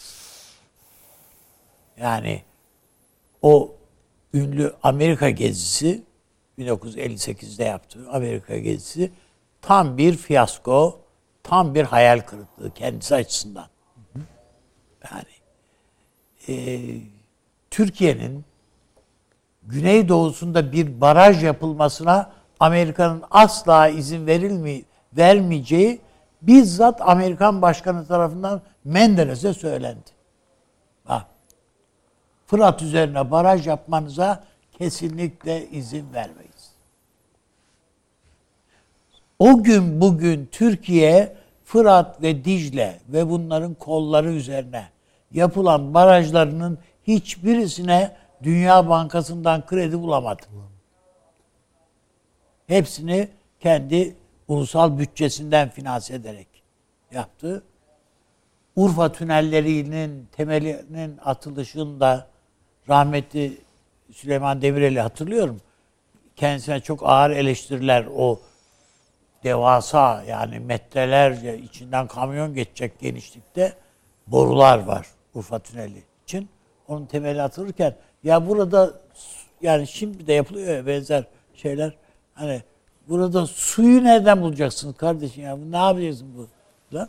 Hiç unutmam Süleyman Demirel'in konuşması o, o temel atma töreninde oradaydım. Dedi ki gerekirse gözyaşımla doldururum dedi. Şimdi Türkiye başına neler geleceğini anladı esas. Yani rahmetli Menderes döneminde anladı. Menderes'in Sovyetler Birliği ile ilişkileri, işte akabinde o zaman yapılamayan Rusya gezisi, daha sonra Süleyman Bey'in başbakanlığı döneminde Ali Ağa rafinerisi, efendim Seydişehir alüminyum tesisleri filan Rus kredisiyle biliyorsunuz. E, İskenderun Demir Çelik Fabrikası, Oyvapınar Barajı filan. Bunların hepsi Rusya'nın katkılarıyla yapılmış, gerçekleştirilmiş. Sovyetler Birliği'nin projeler. Amerika'dan gelen hiçbir şey yok Ee, yani müttefikiz falan yani sözüm bana falan. Bu bizim bir fırtınaydı. Süleyman Demirel'in 59 69'da 68 69'da aklı başına geldi. Yani o Morrison Süleyman diye siyaset sahnesine çıkmış olan adam 69'da bu iş böyle gitmiyor dedi. Afyon yasağı talebi Amerika'dan dayatma olarak önüne geldiğinde kardeşim bizde Afyon diye vilayet var. Neyi yasaklıyoruz dedi Süleyman Bey. Müthiş bir şeydir. Ama bunu söylediğim gün diyor kendisi yani bunu İsa Sabri Çağlayangil hatıralarında söylüyor zaten. Söylediğim gün aslında 12 Mart'ın ipini çekmiş İmzasını. olduk biz diyor. Şimdi ondan sonrasında da Amerika'ya güvenen işte o bizim çocuklar, şunlar bunlar. Kötü niyetli miydiler? Hayır. inanmışlar da Amerika bizi bir yerden alacak, başka yere taşıyacak. Buna karşı çıkmak yani Türkiye'ye vatana ihanet. Moskov tehlikesi. Evet ya Moskov tehlikesi filan filan. Yani bunlar filan var yani diye. Ondan sonra ya Türkiye bizim şimdi gençlerimiz bilmiyor. Bizler de ancak sonrasında araştırarak filan. Ya Türkiye başlangıçta Kars'a, Erzurum'a banka kurmayı yasakladı ya. E, demir yolu yapılmasını yasakladı. Nasılsa buralar işgal edilecek. Ya ne diye durup dururken bir de oralarda Masraf kaptıralım, yapalım. masraf yapalım. Rus askeri daha çabuk mu gelsin yani? Huduttan. Girecekler ya nasılsa falan gibi. Yani bu süreçler atladı geldi. Efendim en sonunda Türkiye e, hepimiz bi- biliyoruz. E, Milli Güvenlik Kurulu Genel Sekreteri Orgeneral Evet. e, Kılıç. Kılınç Paşa e, ünlü bir konuşma. Türkiye NATO'dan derhal çıkmalıdır. Orgeneral bunu söyleyen. MGK Genel Sekreteri. PKK Genel Sekreteri. Tek seçenek değildir bizim Tabii. için. Çin, Gerekirse- Rusya ve İran'la işbirliğine gitmelidir dedi. Bugün Türkiye'nin izlemek istediği e, Politika. veya izlemek yakın istediği diyelim. politika demeyeyim ama yani üzerine düşündüğü, kafa yorduğu e, şeyler, işaret noktaları. Dolayısıyla yani biz e, bu, bu evet işte hoca- hocam da söyledi biz bu çekiç güçtü bilmem neydi. Yani yemediğimiz kazık kalmadı. Ve bunların hepsini de göz göre göre yaptık. Yani Yaşar Büyükanıt kendisi söyledi. Haya en büyük hatamız çekiç gücü kabul etmektir dedi. Ve bunu üstünde üniforma varken söyledi. Kendi ordu genelkurmay başkanımız yani ordu kumandanımızı öldürdüler. Değil mi? Jandarma genel komutanımızı. Genelkurmay başkanımızı Kıbrıs'ta eğer su içmek için masanın üstüne eğilmese ölüyordu Kıbrıs kolu başa. Kurşun ne, Kurşun onu Sayın- sekti yanındakine değdi. Arkasındaki albaya değdi. Şimdi bütün bunları yok efendim muhribimizi batırdılar pardon dediler filan yani böyle. Ölen askerlerimiz var. Yani bunlar hepsi yaşadığımız, gördüğümüz, bildiğimiz daha bilmediğimiz neler var. tabii canım tonladır. Sineye çekilen neler var. Peki. Son o zaman Şimdi o yüzden biz şimdi hani diyoruz ya zur, yani bu F-35 cehennemin dibi yani hiçbir Tabii, şey tabii, değil. tabii canım. Yani dı- dıdısın dıdısı. Ee, bu hiçbir şey değil. Biz aslında zurnanın zırt dediği yere geldik yani. Söyleyin. Bir laf Evet. edeceğiz. Ha bu bunu bunu dedirttirecek bu Amerika Türkiye'ye. Ben yapmadım sen yaptın dedirtmek. Ha bunu der mi? İşte bu 24 Nisan onun için önemli. Cumartesi günü. O bir kere Burada- o denilecek ya da denmeyecek şeyi tam bir söyleyin. Ta- Yani bu soykırımdır. Türkler e, Ermenileri e, katletmiştir ve bu kat, ka- şey e, bir efendim e, daha önceki başkanların söylediği gibi işte e, ağır e, şey e, efendim Büyük fal- felaket. büyük felaket değildir. Bu bir soykırımdır Peki. diyecek. Eğer der ise der ise ip kopar kardeşim. Ha, Yani bunu bu öyle ki bunu Tayyip Erdoğan da tutturamaz çok öyle kolay. Ee, bu Türkiye'nin hemen yani bana, bana göre tabii bilmiyorum yani muhtemelen bunun hepsinin kar zarar hesapları devlet katında yapılmıştır. Ama yani geçmişte Türkiye bütün Amerikalıları yani Türkiye'deki Amerikan personelini hudut dışı etti. İncirli'yi de kapattı. Bütün Amerikan üslerini kapattı.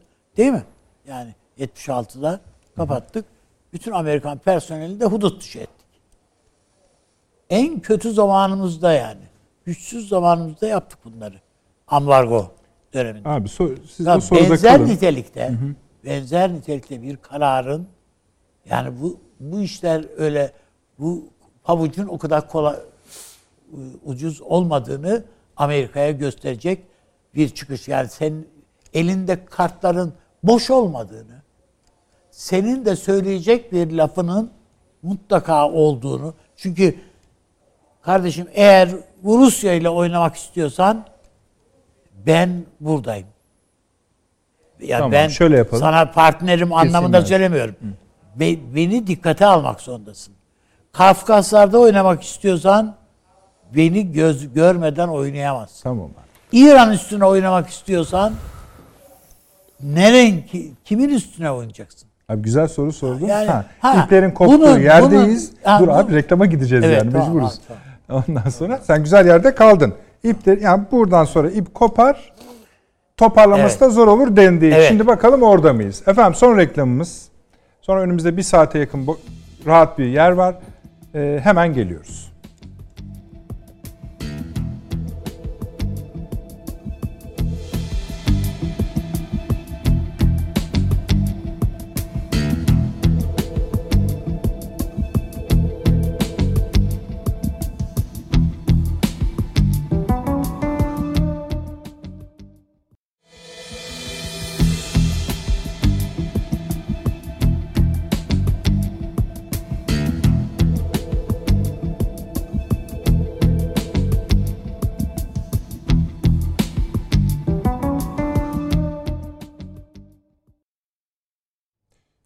Odası devam ediyor efendim. Avni Bey şurada kaldınız. Evet bir zinciri anlattınız. O zincirin çok daha sabaha buluruz yani o zincire bakla eklemeye devam etsek biliyorsunuz. Ama Türk çok güzel bir özet yani. İyi oldu. Hakikaten Bunu da aslında sık sık tekrarlamamızda devam var. Bazı yılları birkaç yıla hatta ayrıca konuşmakta icap ediyor Türk-Amerikan ilişkilerinde. Onlar ayrı konular. Ancak bugün o zincirin yeni bir halkası var.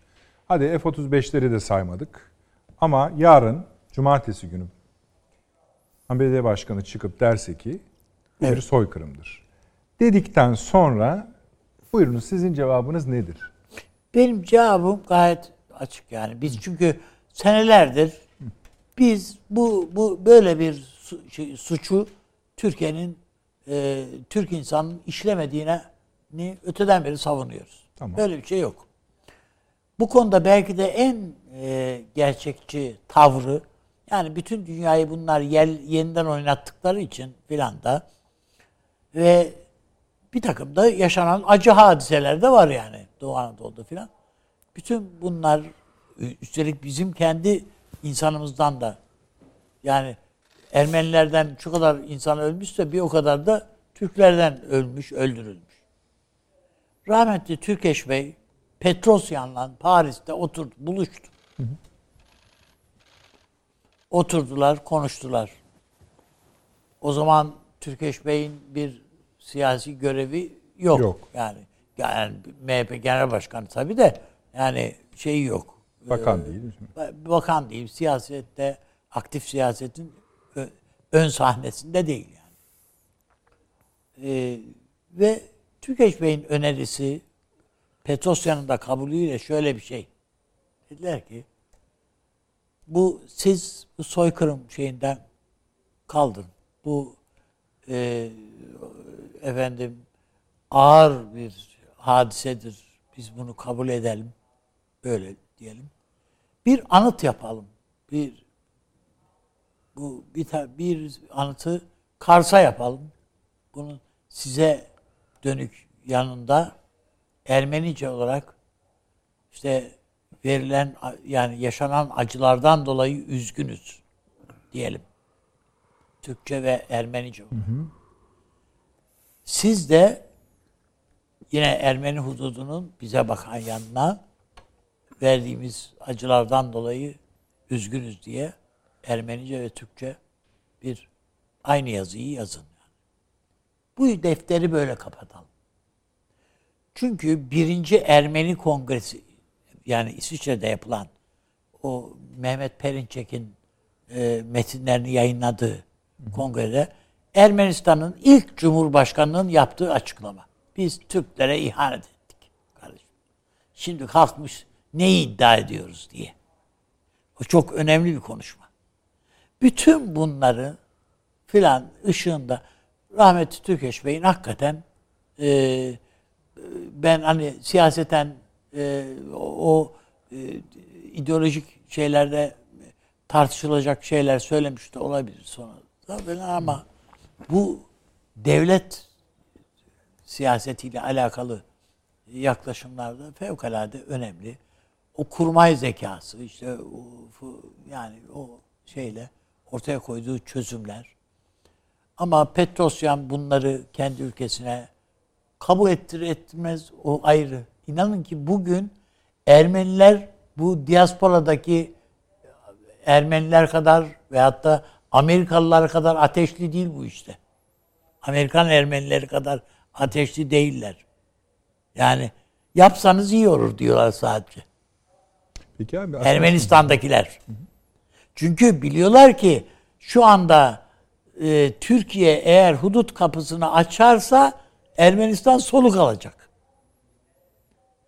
Ve hatta bu Çin'le ilişkiler, şunlar bunlar, bu tek yol falan Ermenistan yine devre dışı kalabilir. Türkiye bunların hepsini iptal eder çünkü artık. Peki, e, Ha, bun, bu aslında Ermenistan'a da ihaneti bu Amerika'nın. Yani sırf diasporada Er- Amerika'da yaşayan Ermenilerin e, koltuklamak için yapılıyor bu. Şimdi. Ha bunun arkasından Türkiye'den tazminat talepleri gelebilir. Şu gelebilir, bu gelebilir. Çünkü bizim hala bir iletişim problemlerimiz var yani. İşte demin e, Süleyman Hocam dedi ya biz bir kamuoyu şey yapmalı, yapamadık, olmadı falan diye yani e, bu uluslararası kamuoyu da.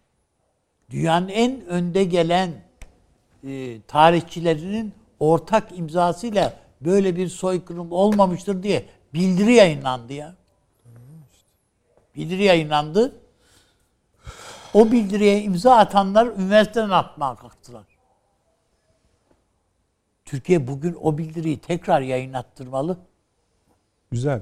Şimdi Yani mesela, mesela, yani gibi Türkiye bu hamleleri yapabilir yani yapam ya. Tamam Yani da biz böyle abi, bir takım şu lobiler değil. kiralıyoruz bilmem ne Yok ona, ona ben de Değil. seninle aynı Yani fikirdeyim. O lobi konusu ayrı bir konu ama mesela dün Yüksek İstişare e, yani Sayın Cumhurbaşkanlığı Başkanlığı'nda toplan orada bu konu konuşulup hani bunlara eğer böyle bir iftira atılırsa Türkiye'ye bunlarla bu şekilde baş etme, e, mücadele etme Ama aynen bunu devam. bilmiyor mu Amerika biliyor. Ha biliyor. Benim asıl sorduğum o zaten. Şimdi bu siz bunun şeyini söylediniz. Yani bu iddiaya karşı Türkiye'nin neler ya ki bunların bir kısmı da yapıldı dediğiniz gibi söylendi. Evet. Tamam da bu o zincir dolanmaya devam ediyor boynumuza yani. Siz ona bir cevap söyleyin. Ha, cevabı bu. Yani bir Türkiye'deki bütün Amerikan üslerini anında yani hem kapatmalı hem de Türkiye'deki ya değil ama bu yaptık daha önce diyorum. Doğru söylüyor. Ha, tabii doğru Yani canım yaptık 76'da evet. yapıldı. Dolayısıyla bütün Amerikalı personeli, askeri personeli hudut dışına çıkaracaksın. Tamam abi. Ha ben bununla NATO'dan çıkalım falan demiyorum zaten. Bu başka bir şey. Başka bu kadar mı? Daha ne olsun diyeceksiniz. Yani kafi. E, Anlayana yeter yani. Tabii böyle bir durum Fransa hani demin çok Evet. güzel örnek verdi Taşansı Hoca bu golist şey. Evet. Yani Fransa NATO'nun askeri kanadından çıktı biliyorsun. Evet. Ama NATO'dan tam manasıyla İşte Fransa'da onu hoş görürler de hocam bize bize o Vallahi- şansı vermeyebilirler. yani, Yani- pek Yani- de hoş görmüyorlar ama bak. Hayır hayır. Hayır. Yani sineye çekebilirler Fransa'yı Fransa'nın yokluğunu, büsbütün yokluğunu kabullenmezler. Yarım da olsa yani siyasi kanadında olsun diye düşünürler. Türkiye'nin siyasi kanatta olmasından ziyade Türkiye'nin ordu olarak varlığı zaten Tabii, NATO'nun gücü esasında. Böyle yani tabii bu tür üst- bu üstlerin kapatılması gibi bir cevap. Şimdi tabii biz yani ne yapılmalı diye konuştuğumuz aklımıza geliyor. Oluru olmazı ayrı konudur bunun. Önemli konulardır. Çok Ya büyük diğer- bir ne şey bileyim toplar. küre, Yani kürecik tesisleri falan yani illa yani askeri üs diye değil bakma yani. O radar üsleri var, bilmemler var, şunlar var, bunlar var. Peki. Buyurunuz hocam. Ee, estağfurullah şey yani ne hangi Soykırım. soykırım. Şimdi şöyle ben yani ikiye ayırdık. Bir yani kendisi, bu, iki evet, Amerika. Evet. e, bu Ermeni soykırımı olduğu iddiasıyla yazılmış e, bir takım kaynaklar 90'lı senelerde bu bir takım Türk yazarlarının da kaleminden çıkma şeyler. Bunlar ilk yayınlandığı zaman e, bunlardan bir tanesini değerlendirme konusu yapmam istenmişti. E, bir dergi tarafından. Ki o derginin de bu yayına katkısı var. Şimdi isimler vermek istemiyorum. Oturdum iyi niyetli bir okuyayım dedim. Yani meramı nedir? Bakalım ne diyor. Ha. Ee, Son derece kötü bir kitap. Ee, İşte bir takım kavramları kullanıyor ama yerli yersiz vesaire tek yanlı bir takım e, şeyler falan. Oturup gayet iyi niyetle ve e, hislerime kapılmadan onun bir eleştirisini yaptım. Ve bu yayınlandı. Sonra yazarıyla da karşılaştık. Allah var kibar bir insan teşekkür etti falan. Geldi geçti. Ben o yazıyı şöyle bitirmiştim. Eğer bu kitapta yazılanları hatırlayarak hatta bu mealde unutulmuş olan şeyleri de ortaya çıkararak bir yere gideceğimizi zannediyorsak yanılıyoruz. Eğer bunlar ki doğru olduğu kanaatinde değilim. Doğruysa yapılacak bir tek şey var. Bir an evvel bunları unutmak. Ve böyle bitirmiştim. Şimdi bu biraz bana zaman içerisinde meselenin kültür arka planını ve kodlarını da düşündürten e, bazı ilhamlar aşıladı. E, bu kez 2000'li yılların başlarında meclisin yaptığı bir çalışmaya katıldım bu konuda. Akademik düzeyde tabii ki. Benim gibi başka akademisyenler de vardı. E, Türkay Atöv'ün e, profesör hocamız, büyüğümüz onun e, riyasetinde. E, daha sonra kitap İngilizce'de yayınlandı. İşte her yere dağıtıldı vesaire. İşte ne yapabiliriz filan deyince ben Türkkaya Hoca'ya dedim ki yani ben biraz bu işin arka planı üzerinde biraz çalışmak istiyorum. Yani benden ne istiyor? istiyorlar bir Türk olarak. Bunu onlara isteten şey ne? Ee, bunları bir anlamaya çalışıyorum falan gibi. Ay iyi olur dedi. Neyse sonra ben bir yazı hazırladım. Bayağı da üzerinde çalışmıştım. Şunu gördüm. Ee, biliyorsunuz Hristiyanların bir şeyi vardır. Ee, orijinal günah, ilk günah hikayesi. Yani dünyaya gelen çocuğun masumiyetine inanmazlar bunlar. Günahkar doğar sonra. Günahkar doğar. Arılanması falan da çok zor işler. Onun için hani böyle bir damlacık bebeğin üstüne su dökme ritüelleri falan Baptizma. yani zaten pis geldin falan. Mesela bizim bunu anlamamıza imkan yok. Kültürel olarak yani çok inançlı olanlar zaten anlamazlar. Ee, ama o inancın kültürel sızıntılarından nasibini almış olan mesela ateistler de bunu bilmezler. Yani veya deistler de bunu bilmezler. Bu orijinal günah meselesi çok köklü bir kültür kodudur. Günahkar olarak geliyorsun. Hesap ver. Peki nasıl vereceğim? Yüzleş. Neyle? Evet. Günahınla. Sonra üçüncü aşama itiraf et. Confession. İtiraf et. Nihayet bedel öde. Kefaret. Evet. Kefaret. Şimdi bu elbiseyi dünyevileştirirsiniz. Ve işte soykırım dersiniz. İşte işlenmiş bir tarihsel günah artık neyse o. Onu ona giydirirsiniz. Fakat işin tuhafı burada da şöyle bir mekanizma işliyor. Tabii buna bunu zorla giydirdikleri bir Almanya var. Yani tabii ona kaçamazlardı zaten. yani. Onu giydiler. Zaten kültürel olarak da onu giymeye hazırlar yani. Evet. Çünkü Hristiyan. Fakat bunu bir Müslümana giydirmek çok zor. Çünkü Müslüman bir dünyaya gelerek her şeyin amelin konusu olacağı ve ona göre değer kazanacağına inanır. Doğan bebeğin masumiyetine inanır. İkincisi itiraf etme diye bir şey yoktur. Tövbe eder o. Yani tövbe başka bir şeydir. itiraf başka Evet. bir şeydir. Yani o içinden eder onda. Kimse bilmez yani. Tanrı ile onun arasındadır. Allah'la kulu arasında bir Aynen. şeyi var. Günahı Başka Allah çıkarır. Ha, vallahi tövbe eder. Aynen Günah öyle. çıkarmak değildir ama tabii tövbe. tabii yani ben metaforik olarak söyledim. Ha. Yani Hristiyan göndermesi Ve- yaptığınız için. ve daha pratik bir yol izler. Bunu da bu kavramı da Alev Alatlı e, büyüğümüze borçluyum. Çok sık kullanır sohbetlerimizde yani şeyde söyler. Helalleşir. Evet. Yani yüzleşme falan filan helalleşir yani. Şimdi mesela böyle bir felaket yaşandı. Belli ki bu en büyük bedeli Ermenilere ödetti. Ama ikinci derecede de bizlere ödetti. Türklere ödetti. Yani bir mukatele mi diyeceksiniz işte boğazlaşma mı diyeceksiniz. Yani korkunç şeyler oldu. İşte kıtal diyoruz. Kıtal yani evet. Buradan çıkaracağımız ilk sonuç yani Türk aklıyla Müslüman Türk aklıyla çıkartılacak sonuç gel kardeşim helalleşelim. Bu aslında çok pratik bir çözümdür. Evet. Hayır öyle demiyorlar ama size. Diyorlar ki yüzleş. Hatta iyice görmediğin şeyleri gör. Daha da ayrıntıya gir. Yani kendinden nefret edecek bir hale gel ve tövbe et. Peki ettik mesela. Ne istiyorsun? Bedel öde. Ya bir dakika ya. Ver bakalım bu toprakları bize. Şu kadar tazminat. Vesaire. Evet. Olmayacak bir şey bu. Onun için bir kere bu sarmaldan Türkiye'nin zihnen çıkması lazım derhal. Ve şunu vurgulaması lazım. Ben ben tabii ki siyaset hiçbir zaman ilgimi çekmedi de hani yani siyasetçi olsam falan helalleş. Bunu anlar Ermeniler. Bakın biliyor musunuz? Bu lafı bilirler. E, tabii hocam. Bilirler ya. Aynı kültür içinde Ha, yoğrulduk. yani inançları farklıdır Asırlarca. belki. Evet ama ya bu Müslümanlar helalleşme taraftarı. Ya bu barışmak mıdır? Barış uzun zaman alabilir. Sulh. Ama helalleşme bunun ilk adımıdır. Gelin helalleşelim. olan oldu. Şimdi ikide bir de yara, yarayı kay, kanatarak, dürterek, irinleştirerek ne geçecek elimize?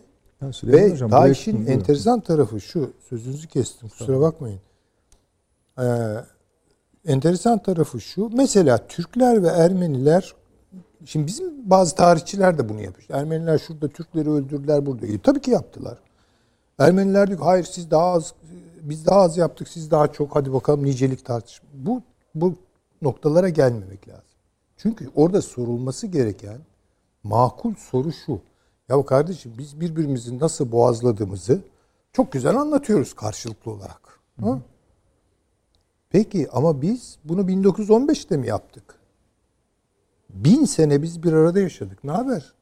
Bizim bin sene bir arada nasıl yaşadığımızı kimse bilmiyor. Ama birbirimizi nasıl boğazladığımız konusunda Herkes uzman. olağanüstüken. Anormallik, anormallikler bunlar. Anomali yani düşünmek için. Onun için bir kere bu sarmaldan çıkıyor. Peki. Soykırım meselesine gelince bana böyle ağır soru sorarsanız ben de Devamlı cevap- var. Onları da sormak istediğim için öyle. Ha yapıyorum. şöyle o zaman onu hemen tamam ya. Soykırım meselesi e, bu ancak çok yüksek bir teknoloji ve çok yüksek bir organizasyonel akıl üzerinden yürütülebilecek hatta hatta yürütülürken bile tam becerilemeyecek olan bir şeydir. İşte bunun örneği Almanya. Hitler, Almanya, fırınlar, toplama kampları, insanları etiketlenme falan. Bunun arkasında muazzam bir biyolojizm vardır.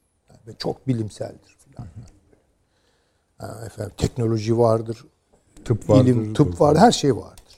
Ya bu gariban Osmanlı can derdine düşmüş. Soykırım yapmak istese bile yapamaz. Şimdi bu çıkınca Bize ortaya Osmanlı'ya öneren Almanya. Ha, ama Almanlar da o zaman soykırım e, meselesini zihinlerinde Tehciri olduğunu önerdiler yani. Tehciri önerdiler yani. Gidin bunların soyunu kurutun demediler ki yani. Ama onu bile o hale getirmek için bir çaba var. Bunu e, gerçekten soykırıma e, maruz bırakılan, tabii o hikayeler nereye kadar doğru, ne kadar yanlış onları bilmiyorum ama çok açık olarak Yahudilerin soyu kırılmak istendi. Öyle. Hitler tarafından. Heh. Şimdi çok güzel bir kitap vardır. Ben hatta bunu şey yapıyorum. Soykırım Endüstrisi diye. Bu Türkçe ama şu an galiba demin baktım e, mevcudu kalmamış. Norman Finkelstein'ın bir kitabıdır o.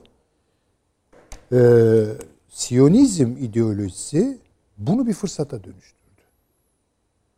Ve öyle bir sektöre dönüştürdü ki yani arkasında müthiş endüstri, Hollywoodlar, filmler? Her sene en az 10 tane film çıkıyor. E yeter ya başka bir şey yok mu yani? Anladık tamam. Ama bunu düzenli olarak sürdürüyorlar. Almanya ne zaman kafasını bazı şeylere kaldırmaya kalksa onu kullandılar. Ku- kullandılar. Schindler'in listesi odur yani. Biliyoruz. ise çok da güzel bir filmdir yani. Tamam. O elinden öpülecek e, müthiş güzel bir filmdir. Yanlış şeyde değil. E, onlar çok de Bir yapıyorlar belki yani. oraya koyarsanız öyle olur. Şimdi bunu Hocam süre. Bunu hemen e, şöyle bağlayacağım. Bunu Türklere yansıtabilir misiniz? Yani ikinci bir soykırım. Hatta Yahudi soykırımından önce bir Ermeni soykırımı.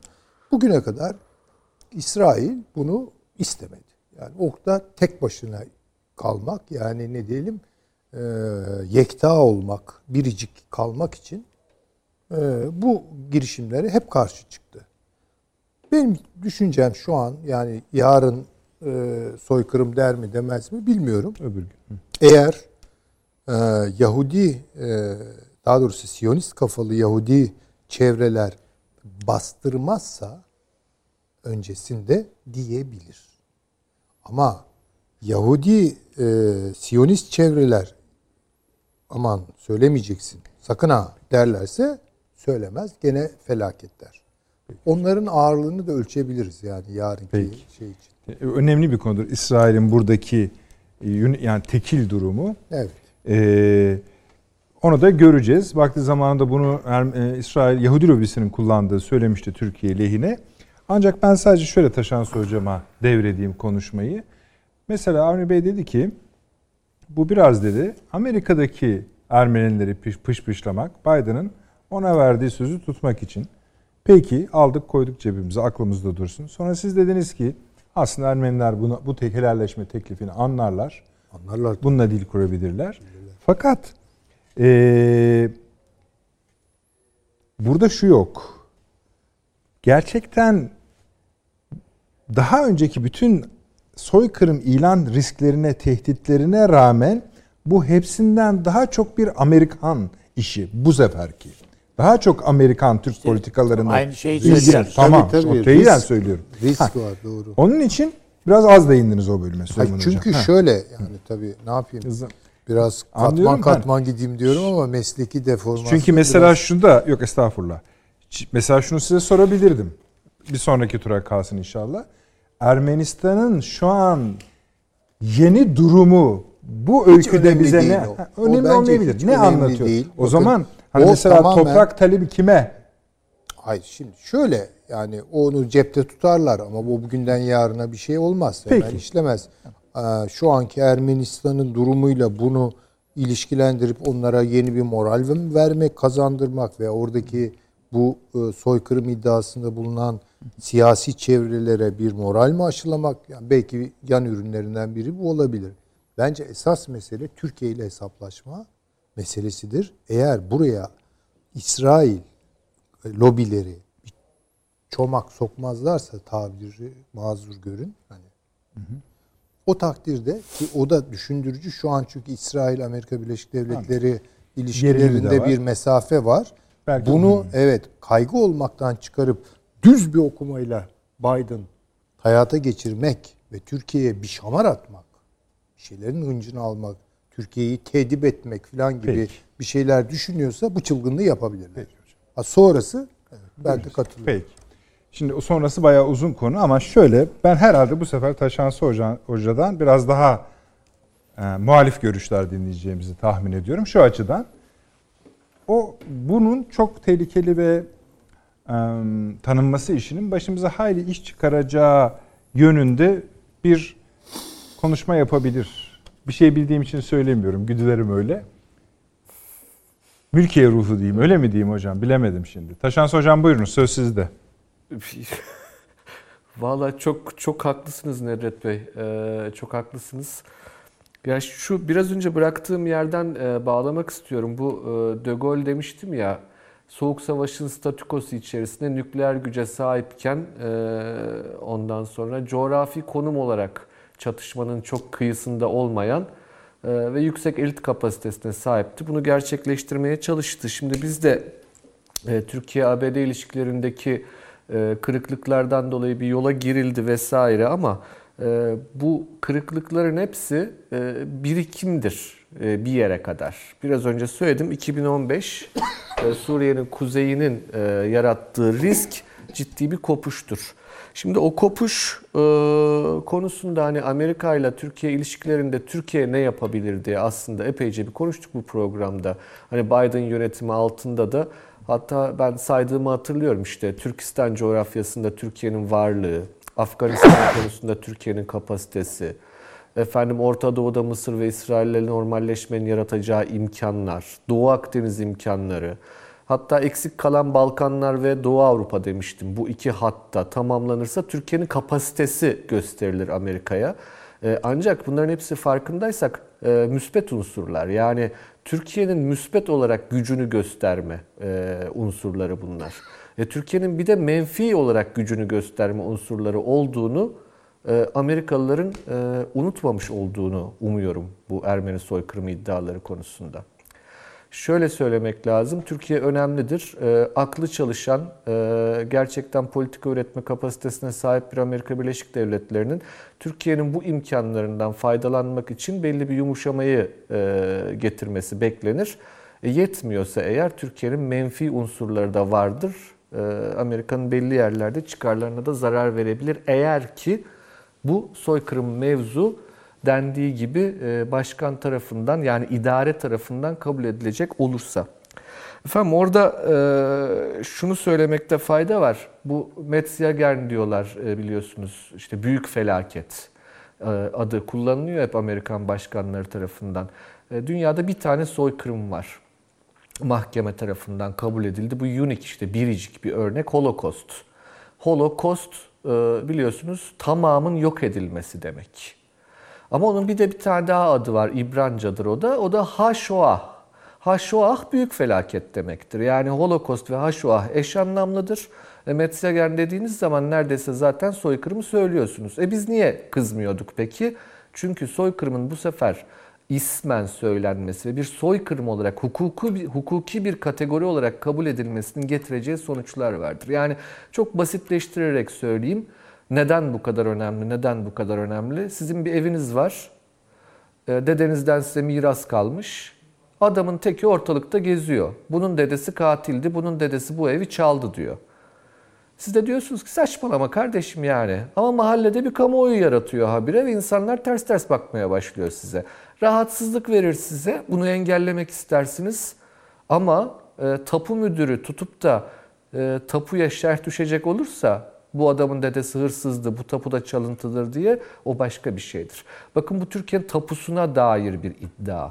O yüzden bu kadar kökten reddedilmesi gereken, o yüzden bütün diğer olumsuzlukların hiçbirine benzemeyen bir aşama olur Türk-Amerikan ilişkilerinde. Şunu açık yüreklilikle söylemek lazım. Lozan'ı tartışmak bugün neyse e, bundan çok daha fenasıdır böyle bir iddiayla karşınıza gelinmesi. Çünkü Lozan'ı anlamsızlaştırma e, aracı güder ama aynı zamanda ahlaki bir üstünlük yaratma amacı güder böyle bir iddia. E, Türkiye'nin buradaki varlık yokluk mücadelesidir. Bu bakın şunu unutmayalım. Yani zannedildiği gibi efendim Almanlarla Fransızlar arasında Alsas bölgesi gitti geldi. E, şimdi de Alsas'ta yaşayanların bir kısmı aa ama burada çok kayıp oldu acaba burası nereye ait falan filan demiyor. Almanya Fransa'nın ilişkilerinin düzeltilmesi neydi efendim? Kömür çelik birliği ondan sonra iktisadi ilişkiler. Kimse o toprak benimdi şu toprak senindi iddiasına bu bölgede girmedi. Dolayısıyla benzer bir iddia değil bu. Burada bahsedilen şey Türkiye Cumhuriyeti Devleti'nin varlığını, hukuki olarak varlığını hedef alan bir iddiadır. Dolayısıyla böyle bir iddianın yürütme tarafından dillendirilmesi, kabul edilmesi Amerika'da sonuç doğurur. Bu sonuç efendim tazminat mıdır, toprak talebi midir, şu mudur, bu mudur? Efendim bunlarla baş edilir Türkiye tarafından. Tabii ki baş edilir. Yani e, şey değil hani siz de açılışta söylediniz. Türkiye dünya 80'lerdeki dünya değil, 90'lardaki dünya değil, şu değil, bu değil. Bak ama mevzumuz bu değildir. Sonuçta devlet işi bugüne bakarak yapılmaz. 20 yıl sonraki konjonktürün ne olacağını bilmiyoruz. Dolayısıyla böyle bir şey izin verilemez. 20 yıl sonranın, 200 yıl sonranın konjonktüründe devlet adamı düşünmek zarureti içerisindedir. Birincisi bu. İkincisi, Türk-Amerikan ilişkilerinin içine gireceği çıkmaz e, F-35'ler konusu efendim çözülür. Öyle ya da böyle çözülür. Olmasa da yani S-400'ler öyle ya da böyle çözülür. Halkbank öyle ya da böyle çözülür. Efendim kağıtsa yaptırımları öyle ya da böyle çözülür. E, hatta şöyle söyleyeyim bence şu an e, iki ülke arasındaki en önemli sorun olan Suriye'nin kuzeyi sorunu öyle ya da böyle çözülür. Ama bu yani eğer soykırım Amerika'da başkanlık kararnamesiyle kabul edilecek olursa yani bir yürütmenin kararı olacak olursa bu çözülebilir bir sorun değildir. Dolayısıyla bunun sonuçları öngörülemez. Şimdi burada Amerikalı elitlerin düşünce sistematiği beni korkutuyor. Bakın bunu açıklıkla söyleyeyim. Birincisi bu coğrafyayı tanımama sorunları bu elitlerin. Yani Biden bilmeme anlamında yeni iktidara gelmiş olan elitlerinin bu coğrafyayı tanımama, bilmeme ve hesap yapamama. Yani bunu Ukrayna'da gördük işte fiyasko. Bunu Çin'le ilişkilerinde görüyoruz fiyasko. Bunu Orta Doğu ilişkilerinde görüyoruz. Fiyasko. Yani gerçekten fiyasko üstüne fiyasko geliyor Doğru. Amerikan yönetiminin kararlarından. Bu beni korkutan birinci husus. İkinci husus efendim. E, İsrail-Amerika ilişkilerindeki soğukluk. Yani çünkü e, ne olursa olsun aklı başında Yahudilerin, e, İsrail devletinin çıkarlarını da düşünen Yahudilerin Holokost'un biricik olarak kalması için Türkiye ile araları açık olsa bile çaba gösterme imkanları ve ihtimalleri vardır. Ancak bunların da etkisinin kısıtlı olduğunu Biden yönetimi üzerinde tespit etmek durumundayız. İkinci husus bu. Üçüncüsü, şimdi bu Biden yönetiminin elitlerinin temel özelliği Murat Anmunga'nın dediği gibi solcunun eskisi. Yani ilk başta sosyalist, Ondan sonra e, şey nedir onun adı? ÇBS denirdi eskiden bizim siyasalda. Çizgisi belirsiz sosyalist. ondan sonra troçkist, ondan sonra anarşist, ondan sonra liberal, ondan sonra kurumsal olan her şeye düşman bir kategoridir. Yani e, siz devlet nerede var karşısındaki her şey onlar için makbuldür. Dolayısıyla Ermeni soykırımı iddialarına doğrudan sempatiyle yaklaşan bir Yahudi kesim olduğunu da unutmayalım Amerikan elitlerin içerisinde şu an. Yani Yahudi olmaktan mütevellit Holokost'un tekil kalmasını istemek bir yana öyle olması beklenirken bunların ideolojik formasyonları çerçevesinde Ermeni soykırımını kabul etmeye çok meyyal olduklarını tespit edebiliyorum ben. Bu unsurların bileşimi beni kaygılandırıyor. Şu anlamda kaygılandırıyor. Türk-Amerikan ilişkileri anlamında kaygılandırıyor. Yoksa Türkiye'nin buna cevap veremeyeceği ya da Türkiye'nin risk altına gireceği değil ama e, bu geri dönülmez bir noktaya getirir iki ülke ilişkilerini. E, bunun e, ciddi anlamda iyi hesaplandığı kanaatindeyim. Şimdi efendim soykırım mıdır, şu mudur, bu mudur tartışmalarına çok fazla girmek istemiyorum ama sadece kısacık birkaç şey söylemek isterim. Müteveffa Norman Stone bir yazısında çok güzel söylemişti. Bu konuda çok fazla çaba gösteren birisiydi Profesör Stone. Hatta gidip İsviçre'de kavga gürültü çıkarmıştı bu konularda. Onun söylediği şey tek cümle, imparatorluklar yıkılırken böyle şeyler olur. Ne yazık ki acıdır, acıklıdır. Mukatele kelimesi son derece önemlidir burada. Gerçekten acıklı bir süreçtir. Ama siz bir imparatorluğun yıkılış döneminde kapasitesi olmayan bir imparatorluğun bırakın soykırım icra etmeyi, kendi 3. ordusunun içerisindeki eratın takribi %30'unu bulaşıcı hastalıktan kaybeden bir imparatorluğun, zaten kapasitesi olmayan bir imparatorluğun, hele hele böyle bir akıl yapısı, milliyetçi bir akıl yapısına sahip olmayan bir imparatorluğun bunu gerçekleştirmiş olduğunu iddia etmek gerçekten akla ziyandır.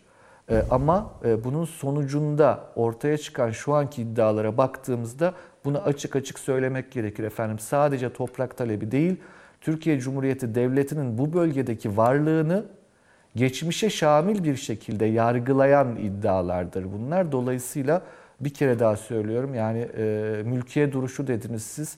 Zannediyorum herhalde öyle bir şeyimiz olabilir, e, takıntı olabilir ama olumlu bir takıntıdır bu bence. E, bu Bunun sonuçları gerçekten ağır olur e, Türk-Amerikan ilişkileri açısından. Efendim onu tabii latife olarak ben söyledim. O takıntılar daha güçlü olmasını da bekleriz. Arzu da ederiz. E, ama şunu anladık. Yani ben şunu da sorayım da öyle devam edeyim. Cevabımız ne? Yani şimdi bu ilan edilirse buna bir cevap verilmesi gerekiyor. Öbür konular bakın ne dediniz? Sonuçları öngörülemez. Bu çok elle tutulabilir bir şeydir. Mantığını da gayet güzel anlıyoruz. Tehlikesini de görüyoruz. Ama bir de Amerikan ilişkileri üzerinden, Türkiye-Amerikan ilişkileri üzerinden bir şey söylenmesi gerekiyor. Avni Bey söyledi. Süleyman Bey söyledi mi? gibi bir şey mi yapma ama yani bizim söylememizin o kadar bir hayır, hayır, ama bunun bir dengesi olmak lazımdır. Buyurun Usta Şans Hocam. Valla efendim ben e, yani e, şöyle söyleyeyim hani çok kızdığımız zaman gerçekten konuşmak bile e, kendinizi izah etme çabası bile aslında kızgınlığınızın e, dozajının azalmış olduğu izlenimi yaratır kaygısıyla e, insani ilişkilerde açıklamaktan, izahtan kaçınırız. E, fakat devlet ilişkilerinde bunun böyle olmadığı kanaatindeyim. Yani çok kullanmayı sevdiğim şeyler değil bunlar. Türkiye Cumhuriyeti'nin büyük başarıları son dönemde ya Türkiye Cumhuriyeti'nin zaafları falan hiç biliyorsunuz ben bunlara girmeyi hiç sevmem. Tarafsızlığımı yitirmemek adına. Ancak bu konuda ee, Amerika'da belli çalışmaların yetersiz yapıldığını e, söylemek mümkün. Efendim anlatmak zorundayız. Anlatmak demek ama sadece e, lobi çalışmaları değildir. Anlatmak demek işte üstüne Türkiye Büyük Millet Meclisi, Genelkurmay Başkanlığı, Dışişleri Bakanlığı damgalı kitaplar basıp e, büyükelçiliklerimize dağıtmak değildir anlatmak demek Türkiye'nin işlevinin e, yani çıkar çerçevesinde karşımızdaki muhatabımıza Türkiye'nin işlevini anlatmak, nerelerde ne kadar işlevsel olabileceğini göstermek ve fakat sadece müsbet değil menfi olarak da nelere yol açabileceğini hatırlatmayı da içerir bazı noktalarda. E, ben S-400 krizinde e, Türkiye'nin menfi gücünün hatırlatılması kanaatinde değildim. Doğru bulmazdım. e, efendim ne bileyim Karadeniz konusunda, Türk-Yunan ilişkileri konusunda çok gerekli olmayabilirdi. Ama sizin varlığınızı hedef alan bir iddia varsa Türkiye'nin menfi kapasitesinin, menfi etkileme kapasitesinin de lisanı münasiple hatırlatılması gerektiği kanaatindeyim. Bunun yolu yordamı dediğim gibi sanat işidir. Ee, Onu da e, yetkili kurullar bilirler diye düşünüyorum. Peki hocam teşekkür ediyorum. Şunu mesela unut yani özellikle hocanın konuşmasından sonra herhalde yani hepimizin aklındadır. Bir tek sinema filmi Midnight Express. Değil mi? Kaç yıl Hatırlayın. sizi yordu diyorsunuz. Yani na, o o insafsız şey ve kötü bir film esasında bir de yani film olarak da kötü bir film. Biz yasaklamak zorunda kaldık filan yani. Bütün dünya seyretti bir tek biz Türkiye seyretmediydi. Neyse sonra seyrettik yani filan. Yani ama bir tek film bile bazen e, sallayabiliyor bazı şeyleri. Do- Dolayısıyla bir şeyleri yaparken doğru düz yapmak lazım. O Alan Parker'ın yani o filmi yapan kişinin Türk dışişlerine gir, gelip yani bunun bu önce TRT'ye hatta gelip oradan da dışişlerine gidip e, toplu bir para istediğini öyle çok ağam şahım bir para da değil yani.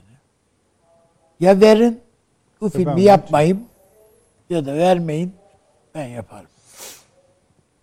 Vermedik parayı.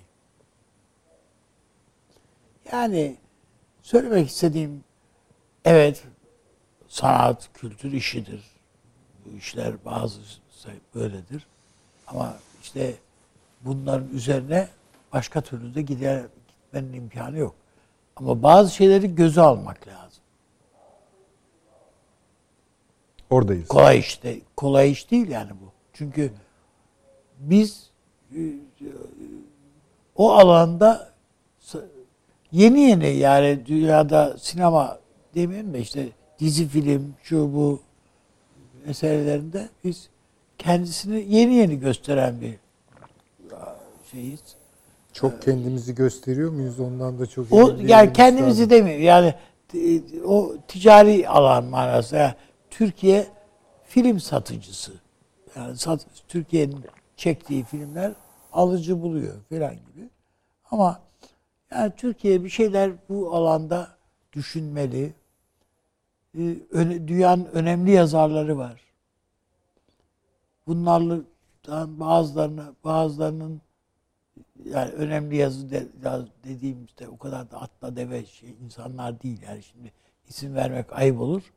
Efendim davet edersiniz. İtibarlı insanlar bazıları. Derdinizi anlatırsınız. Olabilir yani bazı şeyler. Süleyman Hocam.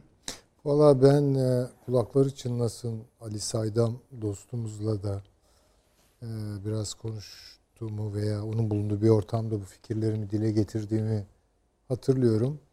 Bu soft power işleri, dünya kamuoyu oluşturma, kanaat oluşturma meselelerine biraz e, nasıl söyleyeyim e, çok büyük beklentilerle bakmıyorum öyle söyleyeyim. Yani Tabii büyük beklentiler o çünkü zor. efendim yani bir romancınız çıkıyor sizin. Bu Nobel ödülü alıyor. Ki bence teknik olarak da iyi bir romancıdır. Yani benim o konuda da tartışırım. Ama baktığınız zaman bir sunumu, bir pazarlaması var. Ve bu ülkede Türkler 1 milyon Ermeniyi kesti dedi. Öyle değil mi yani? Şu kadar da Kürdü kaza oturttu filan gibi laflar etti. Ondan sonra Nobel aldı. Şimdi öyle bir mekanizma geliyor ki bu bunun endüstrisi oluşmuş. Bu kültür endüstrileri hikayesini bence çok iyi e, incelememiz Ama lazım. bunu çok iyi deşifre eden araştırmacılar çıkmaya başladı Var ama şu inanın anda. üstadım onların sesini kimse duymuyor. Şimdi Norman Stone'dan bahsetti. Ama yani bir etki uyandırdı mı? Yani o hakim görüşü kırmak açısından. Çünkü adamları ha- üniversitelerindeki işlerinden atıyorlar. Yani öyle mekanizmalar geçiyor oralarda. Yani bunu hakikaten bununla başa gelebilecek şey çok zor. Ha bu oluşturulmamalı mı? Yapılmalı mı? Bence yapılmalı. Ama çok şey beklemeden yapılmalı. Bunu da söyleyeyim. Bu diziler meselesi o başlı başına onun Tamam üzerinde o ayrıca düşünüyorum. o kadar da Yani- iddialı değilim. Evet çünkü yani. Türkiye başka türlü kötülenemez sattı? yani. Bir de kendi elimizle yapıyoruz bu gibi şeyleri. Peki. Şimdi efendim Tartışılabilir yani. e, esasında hani geneliyle mutabık olmakla birlikte yani e, bu öngörü sonuçları öngörülemezlik her zaman aklımızın bir tarafında duracak. Ancak değişen şartların ben biraz daha üzerinde durmamız gerektiğini düşünüyorum. Konuşmamız açısından değil. Şu anda programımızın süresi tamamlandı. E, cumartesi günü bakalım nasıl olacak. Takip edelim. Bir Tabii. görelim, çıksınlar, Evet. konuşalım. Birincisi benim yani kişisel görüşüm öyle kabul edin lütfederseniz. Bu ö, kimi öngörülemez sonuçların varacağı yerlerde de şu an boşluklar var. Yani ben bu kalemi buradan alacağım Türkiye'ye karşı olarak dediğiniz yerde kalem yok. Yani yeni konjonktür öyle bir konjonktür. Bu bu her şey açısından geçerli mi? Hayır bence geçerli değil. Ee, bence Amerika Birleşik Devletleri cumartesi günü bu hatayı yapmasa iyi olur. Yani bu Evet. şeyden değil. Tamam Yani doğru işin- bence de öyle. Ha tabii onda bir şey yok. Onun için yani söyleme sebebim şu. Ee, mesela artık soykırım meselesi dışında bir yere taşınıyor bence. Tabii Amerika'nın Yani, zaafları aynen öyle. var yani. Bu yüzden biz de konumuzu belirlerken elbette işte söylüyorum e, hükümet de çıktı dedi ki bunun bir iftira olduğunu tekrar tekrar anlatacağız. Da adamın yaptığı o mu? Yani iftira meselesi değil bu. Şu anda Amerika'nın derdi Ermeni ders Ermeniler değil. Değil, Tabii. değil. Değil. Tabii. Ha sen Değil. derdi Türk. dergi derdi biziz. Tabii. Adam- Ha, derdi- Ona göre de Tabii, konuşalım. Tabii, tam bu yani. Ne zaman konuşalım efendim? İnşallah bakın cumartesi geçsin, salı günü. Siz diğer programları da izleyin. Yani bakalım ne diyorlar, ne söylüyorlar. Ben bir kere hasreten teşekkür etmek istiyorum. Çok çok çok çok çok çok. Mesaj geldi bu akşam. Eksik olmayın. Hani bir kısmına, büyük kısmını kapsayarak değindik, cevaplamaya çalıştık. Benim yani görebildiğim kadarıyla. Bir kısmı eksik kalıyor. Süre malumdur. Ee, hepsi için teşekkür ediyoruz. Gece kaçta arkadaşlar tekrarımız? 01.30'da Sahura kadar izleyebilirsiniz efendim. Tabii ki yarın daha hızlı koyuyoruz YouTube'da izlemek isterseniz. Orada da çok e, itibar gösteriyorsunuz. Eksik olmayın. Ve tabii sosyal medya. Hepsine tek tek bakıyoruz. Hep söylüyoruz. Bakmaya da devam edeceğiz. Sayın Avni Özgür çok teşekkür ediyorum. Süleyman Seyfi Hocam. Ağzınıza sağlık. Var olunuz. Taşansı Hocam eksik olmayın. Sağ olun. Yine aydınlattınız. Çok teşekkür ediyoruz. Ankara'ya selamlar yeniden. Efendim iyi geceler.